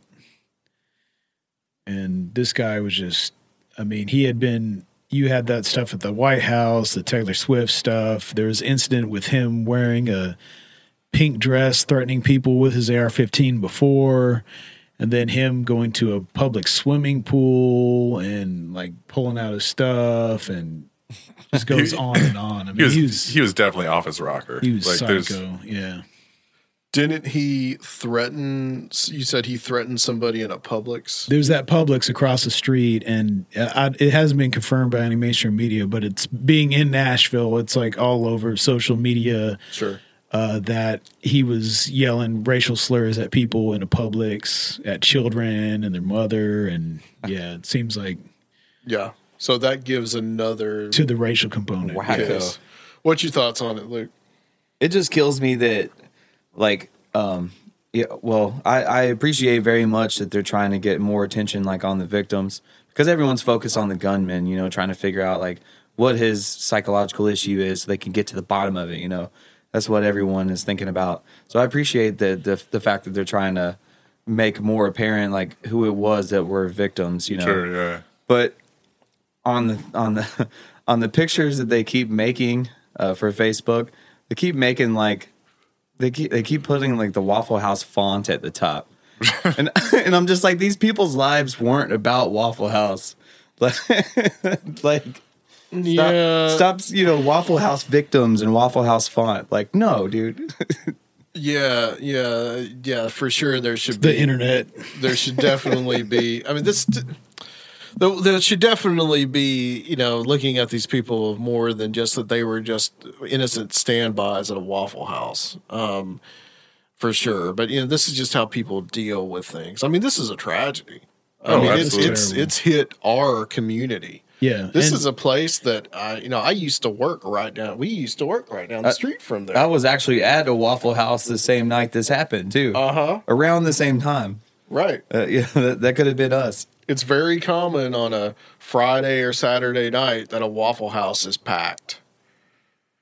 You well, know? and I, I, you know, I work where I work. I, I, answer the phones. I do a lot of booking where where I work and um, uh, customer service stuff. And I had somebody today call and um, you know place an order and go through the whole process of everything. And, and at the end of the conversation, like, oh, and by the way, they caught that guy. Like this is somebody that's out of town that had just heard about everything that just Yeah, wanted to yeah. let me know. Like it's that like big of a you know big of a deal like locally to people that are familiar with the area and stuff. That In the episode before last, we were just talking about this kind of stuff and the copycat effect, and it's crazy, you know. Mm-hmm. And and we're, we're in the midst of like a really hard mainstream media push against kind of the a lot of the ecology of like what we're really a part of because of these like false flag people and stuff like that. And you know we just want to come out first and say like this absolutely did happen. And you know if if any of those people try to come around here with any of that crazy stuff i mean it's it's going to be a, a major problem. And um, Loren Coleman, who was our guest a few shows ago, as you Yeah, said, yeah, he actually talked about this. He also talked about the Toronto thing, which we're gonna we're gonna get to that too. It seems like we're always getting uh, we're always just talking about tragedy on here, you know. But Yeah, it's become the new normal in America, it seems it, like. it has. It really has, and that's why it's almost refreshing to to have the the guest segments because when we come on, we're we're always talking about something like this. Like I have other things that I, I really want to talk about, but like it, it's hard to avoid this one because it happened here, Here, yeah. where we are, literally miles down the road. yeah it's, it's Um, terrible and and it was it was crazy the next day because they were telling people, you know, even though you know we they yeah, were doing we- some house to house searching too i Yeah. mean it was like you know Yeah, I mean, he was out there in the woods, and I can tell you, Sunday it was raining constantly. yeah So Yeah. this guy had to have been somewhere. He probably crawled into a foundation. Yeah, he he must have. He had to have been doing something where he had some kind of shelter, just sitting there, just probably Yeah. muttering to himself. You know, I mean, and I heard today. Uh, I did see some social media thing that you were talking about. This was today where they were talking. They gave him a two million dollar bond. People were pretty mad about that Yeah. People were mad about that. But but if you actually like look into what they said though, they said it's an unrealistic bond in the first place. But if if someone somehow came up with two two hundred thousand dollars and Two million. well no, but that would would be be- that was yeah, the it'd be the Postal 10%. Yeah. But uh, if, if they came up with that money, they said that they would just instantly repeal it, and then they would make the amount even higher. They they said they just had for whatever reason legally they had to set a bond what? Why are people mad? Because they or they're trying to say he should have the death penalty that he shouldn't have a bond at all, which I agree with. But like something, some kind of I Well, that's going to processing be in the decided legal when they do a trial. Right, you know? exactly. Yeah, that's. I mean, Well, and I've seen it compared to other like some some large drug cases in Nashville, and people were upset about it. But I mean, unfortunately, those bonds are set against those big drug cases because a lot of times they will be paid, and they'll set them very large because it's actually possible that someone will pay that. But uh, yeah, it was yeah. Yeah, it was crazy to have it hit so so close to home. yeah, Yeah. I've been to that Waffle House. Oh. I, I used to live like two blocks away. You know. Oh, I, I took a del- I took a delivery that uh, during the day, and uh, this guy opened the door and he says, "Man, it's crazy about that guy killing those people in that Waffle House." And he said, "He said, man, I, I work over at the Nissan plant. The Nissan plant's in Smyrna, which is a little bit south of here in Nashville, and." He said, "Man, I work at the Nissan plant, and like, I mean, I was working my late shift that night, and I got off about three o'clock, and I'm usually there at that Waffle House right at that time. And I know I, I just decided I'm not going tonight. I'm ti too tired to go. And he's like, man, if I'd been there, like, think about being that dude. Yeah. You know, avoiding uh, avoiding that. Like, I mean, that's that's that's got to be a, a really a really crazy feeling.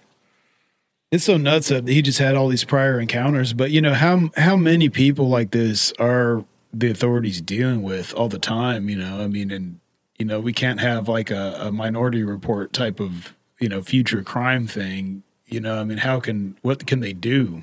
You right know, Yes. right yeah for sure but at the same time there's um you know They should have made absolute sure that he cannot get firearms. gun you know. reform is this giant spectrum it's not a should people have them or shouldn't people have them you know there's and i i'm way in the middle of that um where where i think that there's definitely a way that we can keep the majority of firearms away from the majority of crazy people and solve the majority of these issues you know without without interfering with the people that are responsible good you know Which then, of course, the ne- the next day, the new Nashville mayor jumped on uh, immediately, David Briley.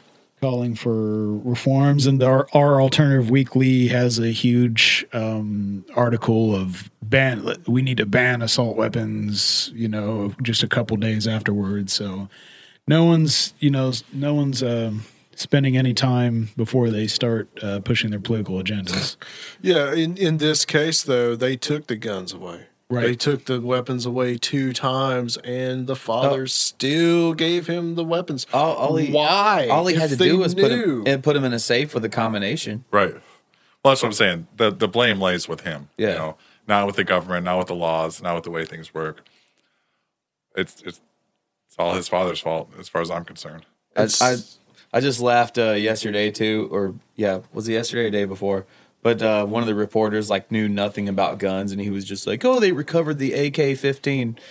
oh no, yeah, I saw that. Yeah, yeah, yeah, yeah. I saw. I, like, heard- come I, on, I heard dude. somebody say that. you must be from a liberal ass state. And, and you, you you texted me about you said that they um that they that the guy slipped thought- up. yeah, I thought he slipped He said he up. slipped up and said he had a Colorado driver's license, but he had a Colorado driver's license and an Illinois driver's license. Right. So Well, I mean that's a little that's strange, but you know again you're dealing with a mentally ill person. Yeah, but and, and I've uh, all the stories that I've heard about schizophrenics, like they they actually do move, seem to move around a lot too. So he was here supposedly because his family owned a crane company, and we're Crane City right now. So We are definitely Crane City. Uh, yeah, okay, so his family was here with him. No, his family o- owns a crane company or something, Okay. so he had some kind of limited employment. Um, but he was actually let go from a job too for being so crazy and just talking all kinds Right. of crazy stuff all the time. Um, Right. And then we have other craziness that went on in Toronto. Yeah. Uh, yeah. This was this was yesterday, What's where s- that? somebody plowed a car into. A Oh group of people. yeah, I, I heard about that a little bit today.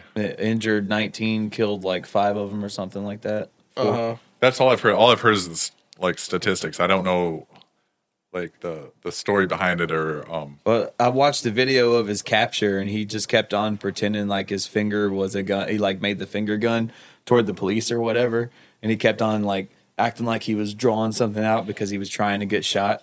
Like at the end of it, but they they didn't shoot him. do you think that's what it was? It was just like elaborate suicide by Murder, police? suicide. Yeah, Kind of thing? Yeah. Did they catch the guy? Because I really haven't. Yeah, Oh, they got him? Yeah, yeah. They that's what I'm talking about. Like in, in the video, like the, it's viral. You know, you could find it easily. Uh, he he keeps on acting like he's drawing something, you know, from his waist, acting like he's got a gun, but they they know better because they're like, well, he would have drawn it already instead of his little finger gun. So eh, they go in there, they just go in and take him down after. I that. wonder how different that would have been if Canadian it was here. police, yes.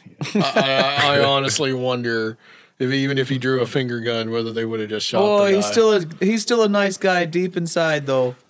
What was interesting was I was listening to the talk radio station here this morning, and the guy, the morning guy, was talking about it, and he said that uh, he said that he was a Muslim, and I then later on today I'm looking at some stuff about it, and they said that the guy is an Armenian, and Armenians are generally Christian. I don't know if this guy was, but you know I don't think he was a Muslim. Where he was following the ISIS playbook of plowing cars into people, but Right. that's about it. where is Armenia? It is kind of wedged in between Russia and Turkey. Well, and yeah, they have a they have a pretty brutal history behind them Mm-hmm. as well. Yeah, And- the Armenian genocide. Yeah. And apparently, um, from some limited things I'm seeing on the internet, he has some kind of connections to some new internet subcultures of frustrated uh, young men who are involuntarily celibate, and uh, a lot of people, I guess, already are in these subcultures are encouraged by his actions, and uh, they want to make people suffer because they uh, cannot find women to willingly have sex with them. For real. Yeah, it's it's It is insane. so easy to get laid, dude. For- My God. Oh, that just hurts. You just got to find the right special woman.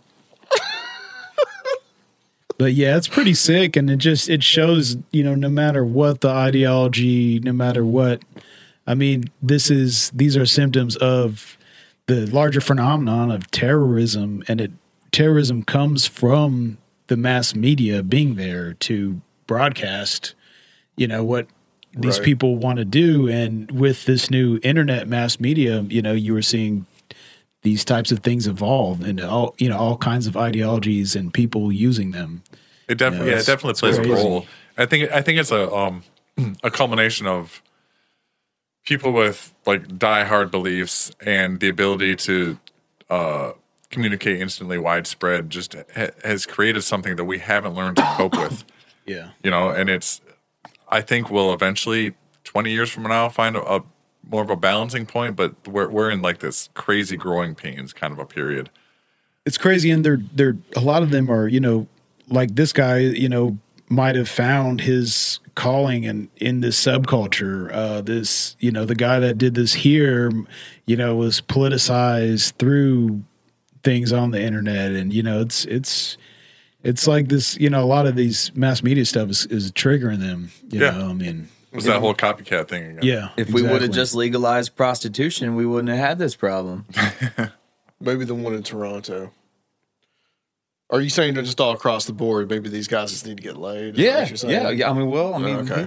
he, he just said it may have stemmed from the activist group that he was in about being involuntarily celibate. Yeah. So, like, if prostitution was legal, then Elliot Rodger was this guy's hero, by the way. Right. Which apparently and very scary that there's a whole internet subculture that Yeah, sees Elliot it's Rodger disgusting. as a hero. Who's Elliot Rodger? Elliot Rodger was the kid that went on a rampage, supposedly, which I think there's some weird stuff about Elliot Rodger, but I'll digress.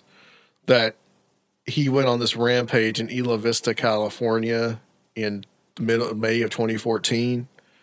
He killed his roommates and he started shooting at a Starbucks, and the cops later shot him up, killed him and his dad was um, an assistant director on the Hunger Games. His dad was some kind of like not necessarily a big shot in Hollywood, but a documentary filmmaker, and uh, he'd worked on the Hunger Games movie. Oh. and which there's you know I think there's some there's there's some weirdness surrounding that, but yeah. So apparently this there's been this cult. What did they call it? Serfiel incel, is that what they call it? So, um, I don't. Does that mean anything? involuntarily celibate Okay, okay. I've met a couple people like that. Which is fine. You Yeah, know, if you want to be involuntarily celibate or voluntarily Oh, well, celibate, they're, they're blaming you know they're blaming Fine. society they're blaming women blaming Wait, feminism wait. Involuntarily celibate? yes yeah, involuntary invol- I'm, I'm a good guy, okay? I Yeah, deserve Okay. a girlfriend. Never mind. I, take, I retract my statement. I don't they're, understand they're entitled. They're blaming society, blaming women, blaming feminism, blaming social change Right. for why they can't get laid, and they Right. want to take it out. Well, God forbid anybody look at themselves and Just go to Vegas with like, I mean, like a thousand bucks, dude. Well, you're, you're talking about. I mean, just they're these guys are so square, man. They don't, you know. Right. Yeah. Luke, they can't be all just as handsome and you know sexy. yeah. And just You as you wouldn't understand, Luke. as You wouldn't like, understand. All right. It's hard. You just It's you don't you don't get it. You, I'm re- you I'm just really got all the ladies flocking all the time. I'm really just- struggling to put myself in the shoes of this man. You just you just you just don't see it, man. Uh, You know, you just don't know what it's like. All right. Well, Just go to a um, party Other every once in a things, other things in the news. There was this weird. oh, We mentioned this when we were talking to Eric. There was this weird release to some reporter that was doing a, sh- a sh- story on something that was unrelated, and he got some kind of weird mind control chart from from the government. Oh yeah, Did that you was. see this? I did. You see? Yeah, Yeah, I you, you sent it to me. I There were only that- two I pictures. There were only you. two. Yeah, like, there were two scans. pictures, and it had all these different. It had all these different labels on it. I'm gonna pull this up since I sent it. Which to you can you can see one of them on the Conspiranormal Instagram at Conspiranormal. oh, nice plug. Yeah. yeah, good. I want to pull it up too because it was like it was like a, a chakra chart, but, but but like how how to control people through their groin, how to control people through their brain, how to control It it. was showing all the electromagnetic uh, eff- effects on the human body that Right. could potentially be done. Right in the in the head, it said forced memory blanking and induced erroneous actions, induced changes to hearing, both apparent cor- dir- direction and volume, and sometimes even content. Sudden violent itching inside eyelids, forced manipulation of airways, including externally controlled forced speech. Uh, in the heart, wildly racing heart without cause, remotely violent, no rash itching with preference for hard to reach areas, often during delicate or messy work in the groin area, special attention to genital area, itching, forced orgasm, intense pain. Uh, re- and in the head also, reading and broadcasting thoughts, controlled dreams, forced waking vision, some synced with body motion, microwave hearing, transparent eyelids, artificial tinnitus, forced movement of jaw and clacking of teeth forced muscle clacking of the large muscles on the back and in the hands, forced precision manipulation of hands, sometimes synced to the forced waxing visions. I don't know What? quite. And it says uh, the story is when journalist Curtis Waltman filed a Freedom of Information Act request with Washington State Fusion Center, which is partnered with Department of Homeland Security to obtain information about Antifa and white supremacist groups, he got more than the information he was looking for. He also accidentally received a mysterious file on psychoelectric weapons with the label EM effects on human body.zip. The file included methods of remote mind control. Yeah, so there- is there's the one parts of which picture- I just read you. Wow. Yeah, there's the one picture with the human body and, and all the things that could be done to it listed. And then the the other picture is like uh, the delivery methods, I guess, which shows like a cell phone tower or Mm-hmm. a, a helicopter or a van with these big like satellites on it shooting uh, electromagnetic waves at people. And these could all be like like crazy prototype files of things that the government was just well, like. it's probably not government. It looks like it's. Well. I mean, it's so. It's made by some dude. Right. Well, just, I mean, it, it could just be up. something that's like, here's a crazy idea. Let's throw it in a drawer, and then it accidentally like got sent out to like somebody. You know, Accidentally, you I know? don't know because you know after you know reading and having Chameleo and having Robert Guffey on the show, uh, Oh, I don't. I don't deny that this stuff Yeah. is taken seriously. I'm just saying that like this might just be proof of like the government is cataloging everything because there might be something to it, kind of a thing. Man, Chris I, Wolford says gang stalking. I, I found that flash drive in the backyard of the uh, house that we lived in in the Bonus, man. What was in it? It it uh, it had it was a police flash drive, and it was talking about the the meth their their technology like of uh, what? But yeah, being able to penetrate homes to be able to see the specific heat signatures that the drugs inside were putting off, and how it's legally viable in court.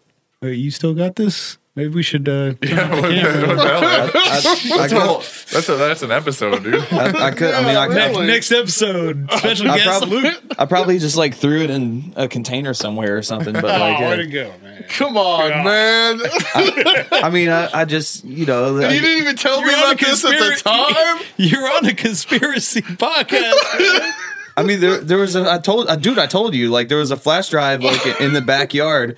And and I was just I saw something like glimmering and I was just like yo what is that and I started scratching around and, and I was like oh it's a flash drive so I cleaned it all off you know I cleaned the inside and everything else and plugged it in the guy in the black helicopter went to tie his shoe and fell out of his pocket. Well, I hope we don't get raided by the SWAT team here in Oh, the next few minutes. Uh, I don't think Rob has any uh, coke or he had gigantic pot plants in his house. So No, like, they they already militarized my squirrels and took out our Yeah, electricity. Yeah, They're yeah, it's a lot yeah. more subtle. Yeah, they got the bionic uh, Illuminati squirrels up there. at least they didn't eat through your cords on your computer. That's true. yeah, that's that's that's what it is. But yeah, that's wild. I wonder if it's like a just a you know they're having fun with us by putting that out, or it was really an accident. Yeah, yeah. It, it makes it makes you think, or somebody really wanted that to to be out. Possibility, some whistleblower. It's very possible. Uh, there was also all this stuff about Alex Jones recently about him being sued by the Sandy Hook families. Oh yeah. Oh man, I heard about that. Yeah. So, yeah, things are getting interesting as always. So, Chris says that uh, he's had many helicopters flying around his house in circles. Oh man, they've, Yeah, they're they've got a picture of it in that diagram. yeah, yeah. uh, there is a helicopter flying. It says uh, individual and group remote mind control via black helicopter carrying psychotronic weapons. Yeah, we actually in a in a couple of shows I've actually got someone coming on to talk about some of this stuff. yes. I'm uh, guess I'm really excited about. But next week we have Craig Ciccone coming back, Oh, nice. and we're going to talk about the RFK and the Martin Luther King assassinations and whatever other kind of. This is to be a historical one. Oh, yeah. So, Craig, as far as anything like that happened in the '60s, he's like Mm-hmm. the guy. yeah, he definitely knows his stuff. Living in for the sixties. That's for sure. All right, guys. Well, Rob, uh, tell everybody where they can uh, get on Patreon, especially for our what we got like we've had like five or six people. All right. Well, thanks. have, thanks for uh, showing up and watching us, guys. Uh, you know, we're gonna us. we're gonna keep doing this uh, in some facet or another. But if you want to help me turn the lights back on, you can go to Patreon.com/slash Conspiranormal. Get some Um, squirrel poison. yeah, you can. Yeah, uh, you can subscribe there. There's various tiers. We've got bonus episodes. So we'll give you some bonus episodes. You give us electricity. It's kind of a give and take kind of thing. If you don't want to subscribe to something monthly, there's you can go to our website at conspiranormal.com and you can do a one time donation. It's like a PayPal kind of thing. It's just real quick, easy. And if you don't want to spend money, but you like to support the show, a real, real easy way to do that is just a five star review on iTunes, and we really love those, or Stitcher, or wherever you listen. And we appreciate all you guys. Yes, thank you very much. All right, guys, uh, we're going to close out the show and join us uh, next time on Conspiranormal.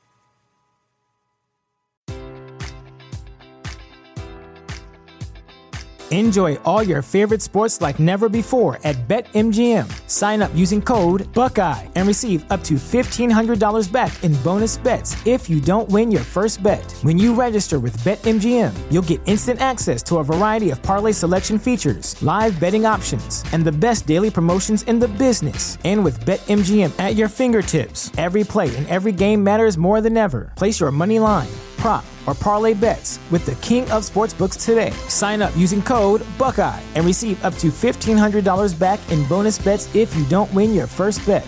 BetMGM and GameSense remind you to play responsibly. 21 plus and present in Ohio, subject to eligibility requirements. Rewards are non withdrawable bonus bets that expire in seven days. Gambling problem? Call 1 800 Gambler in partnership with MGM Northfield Park.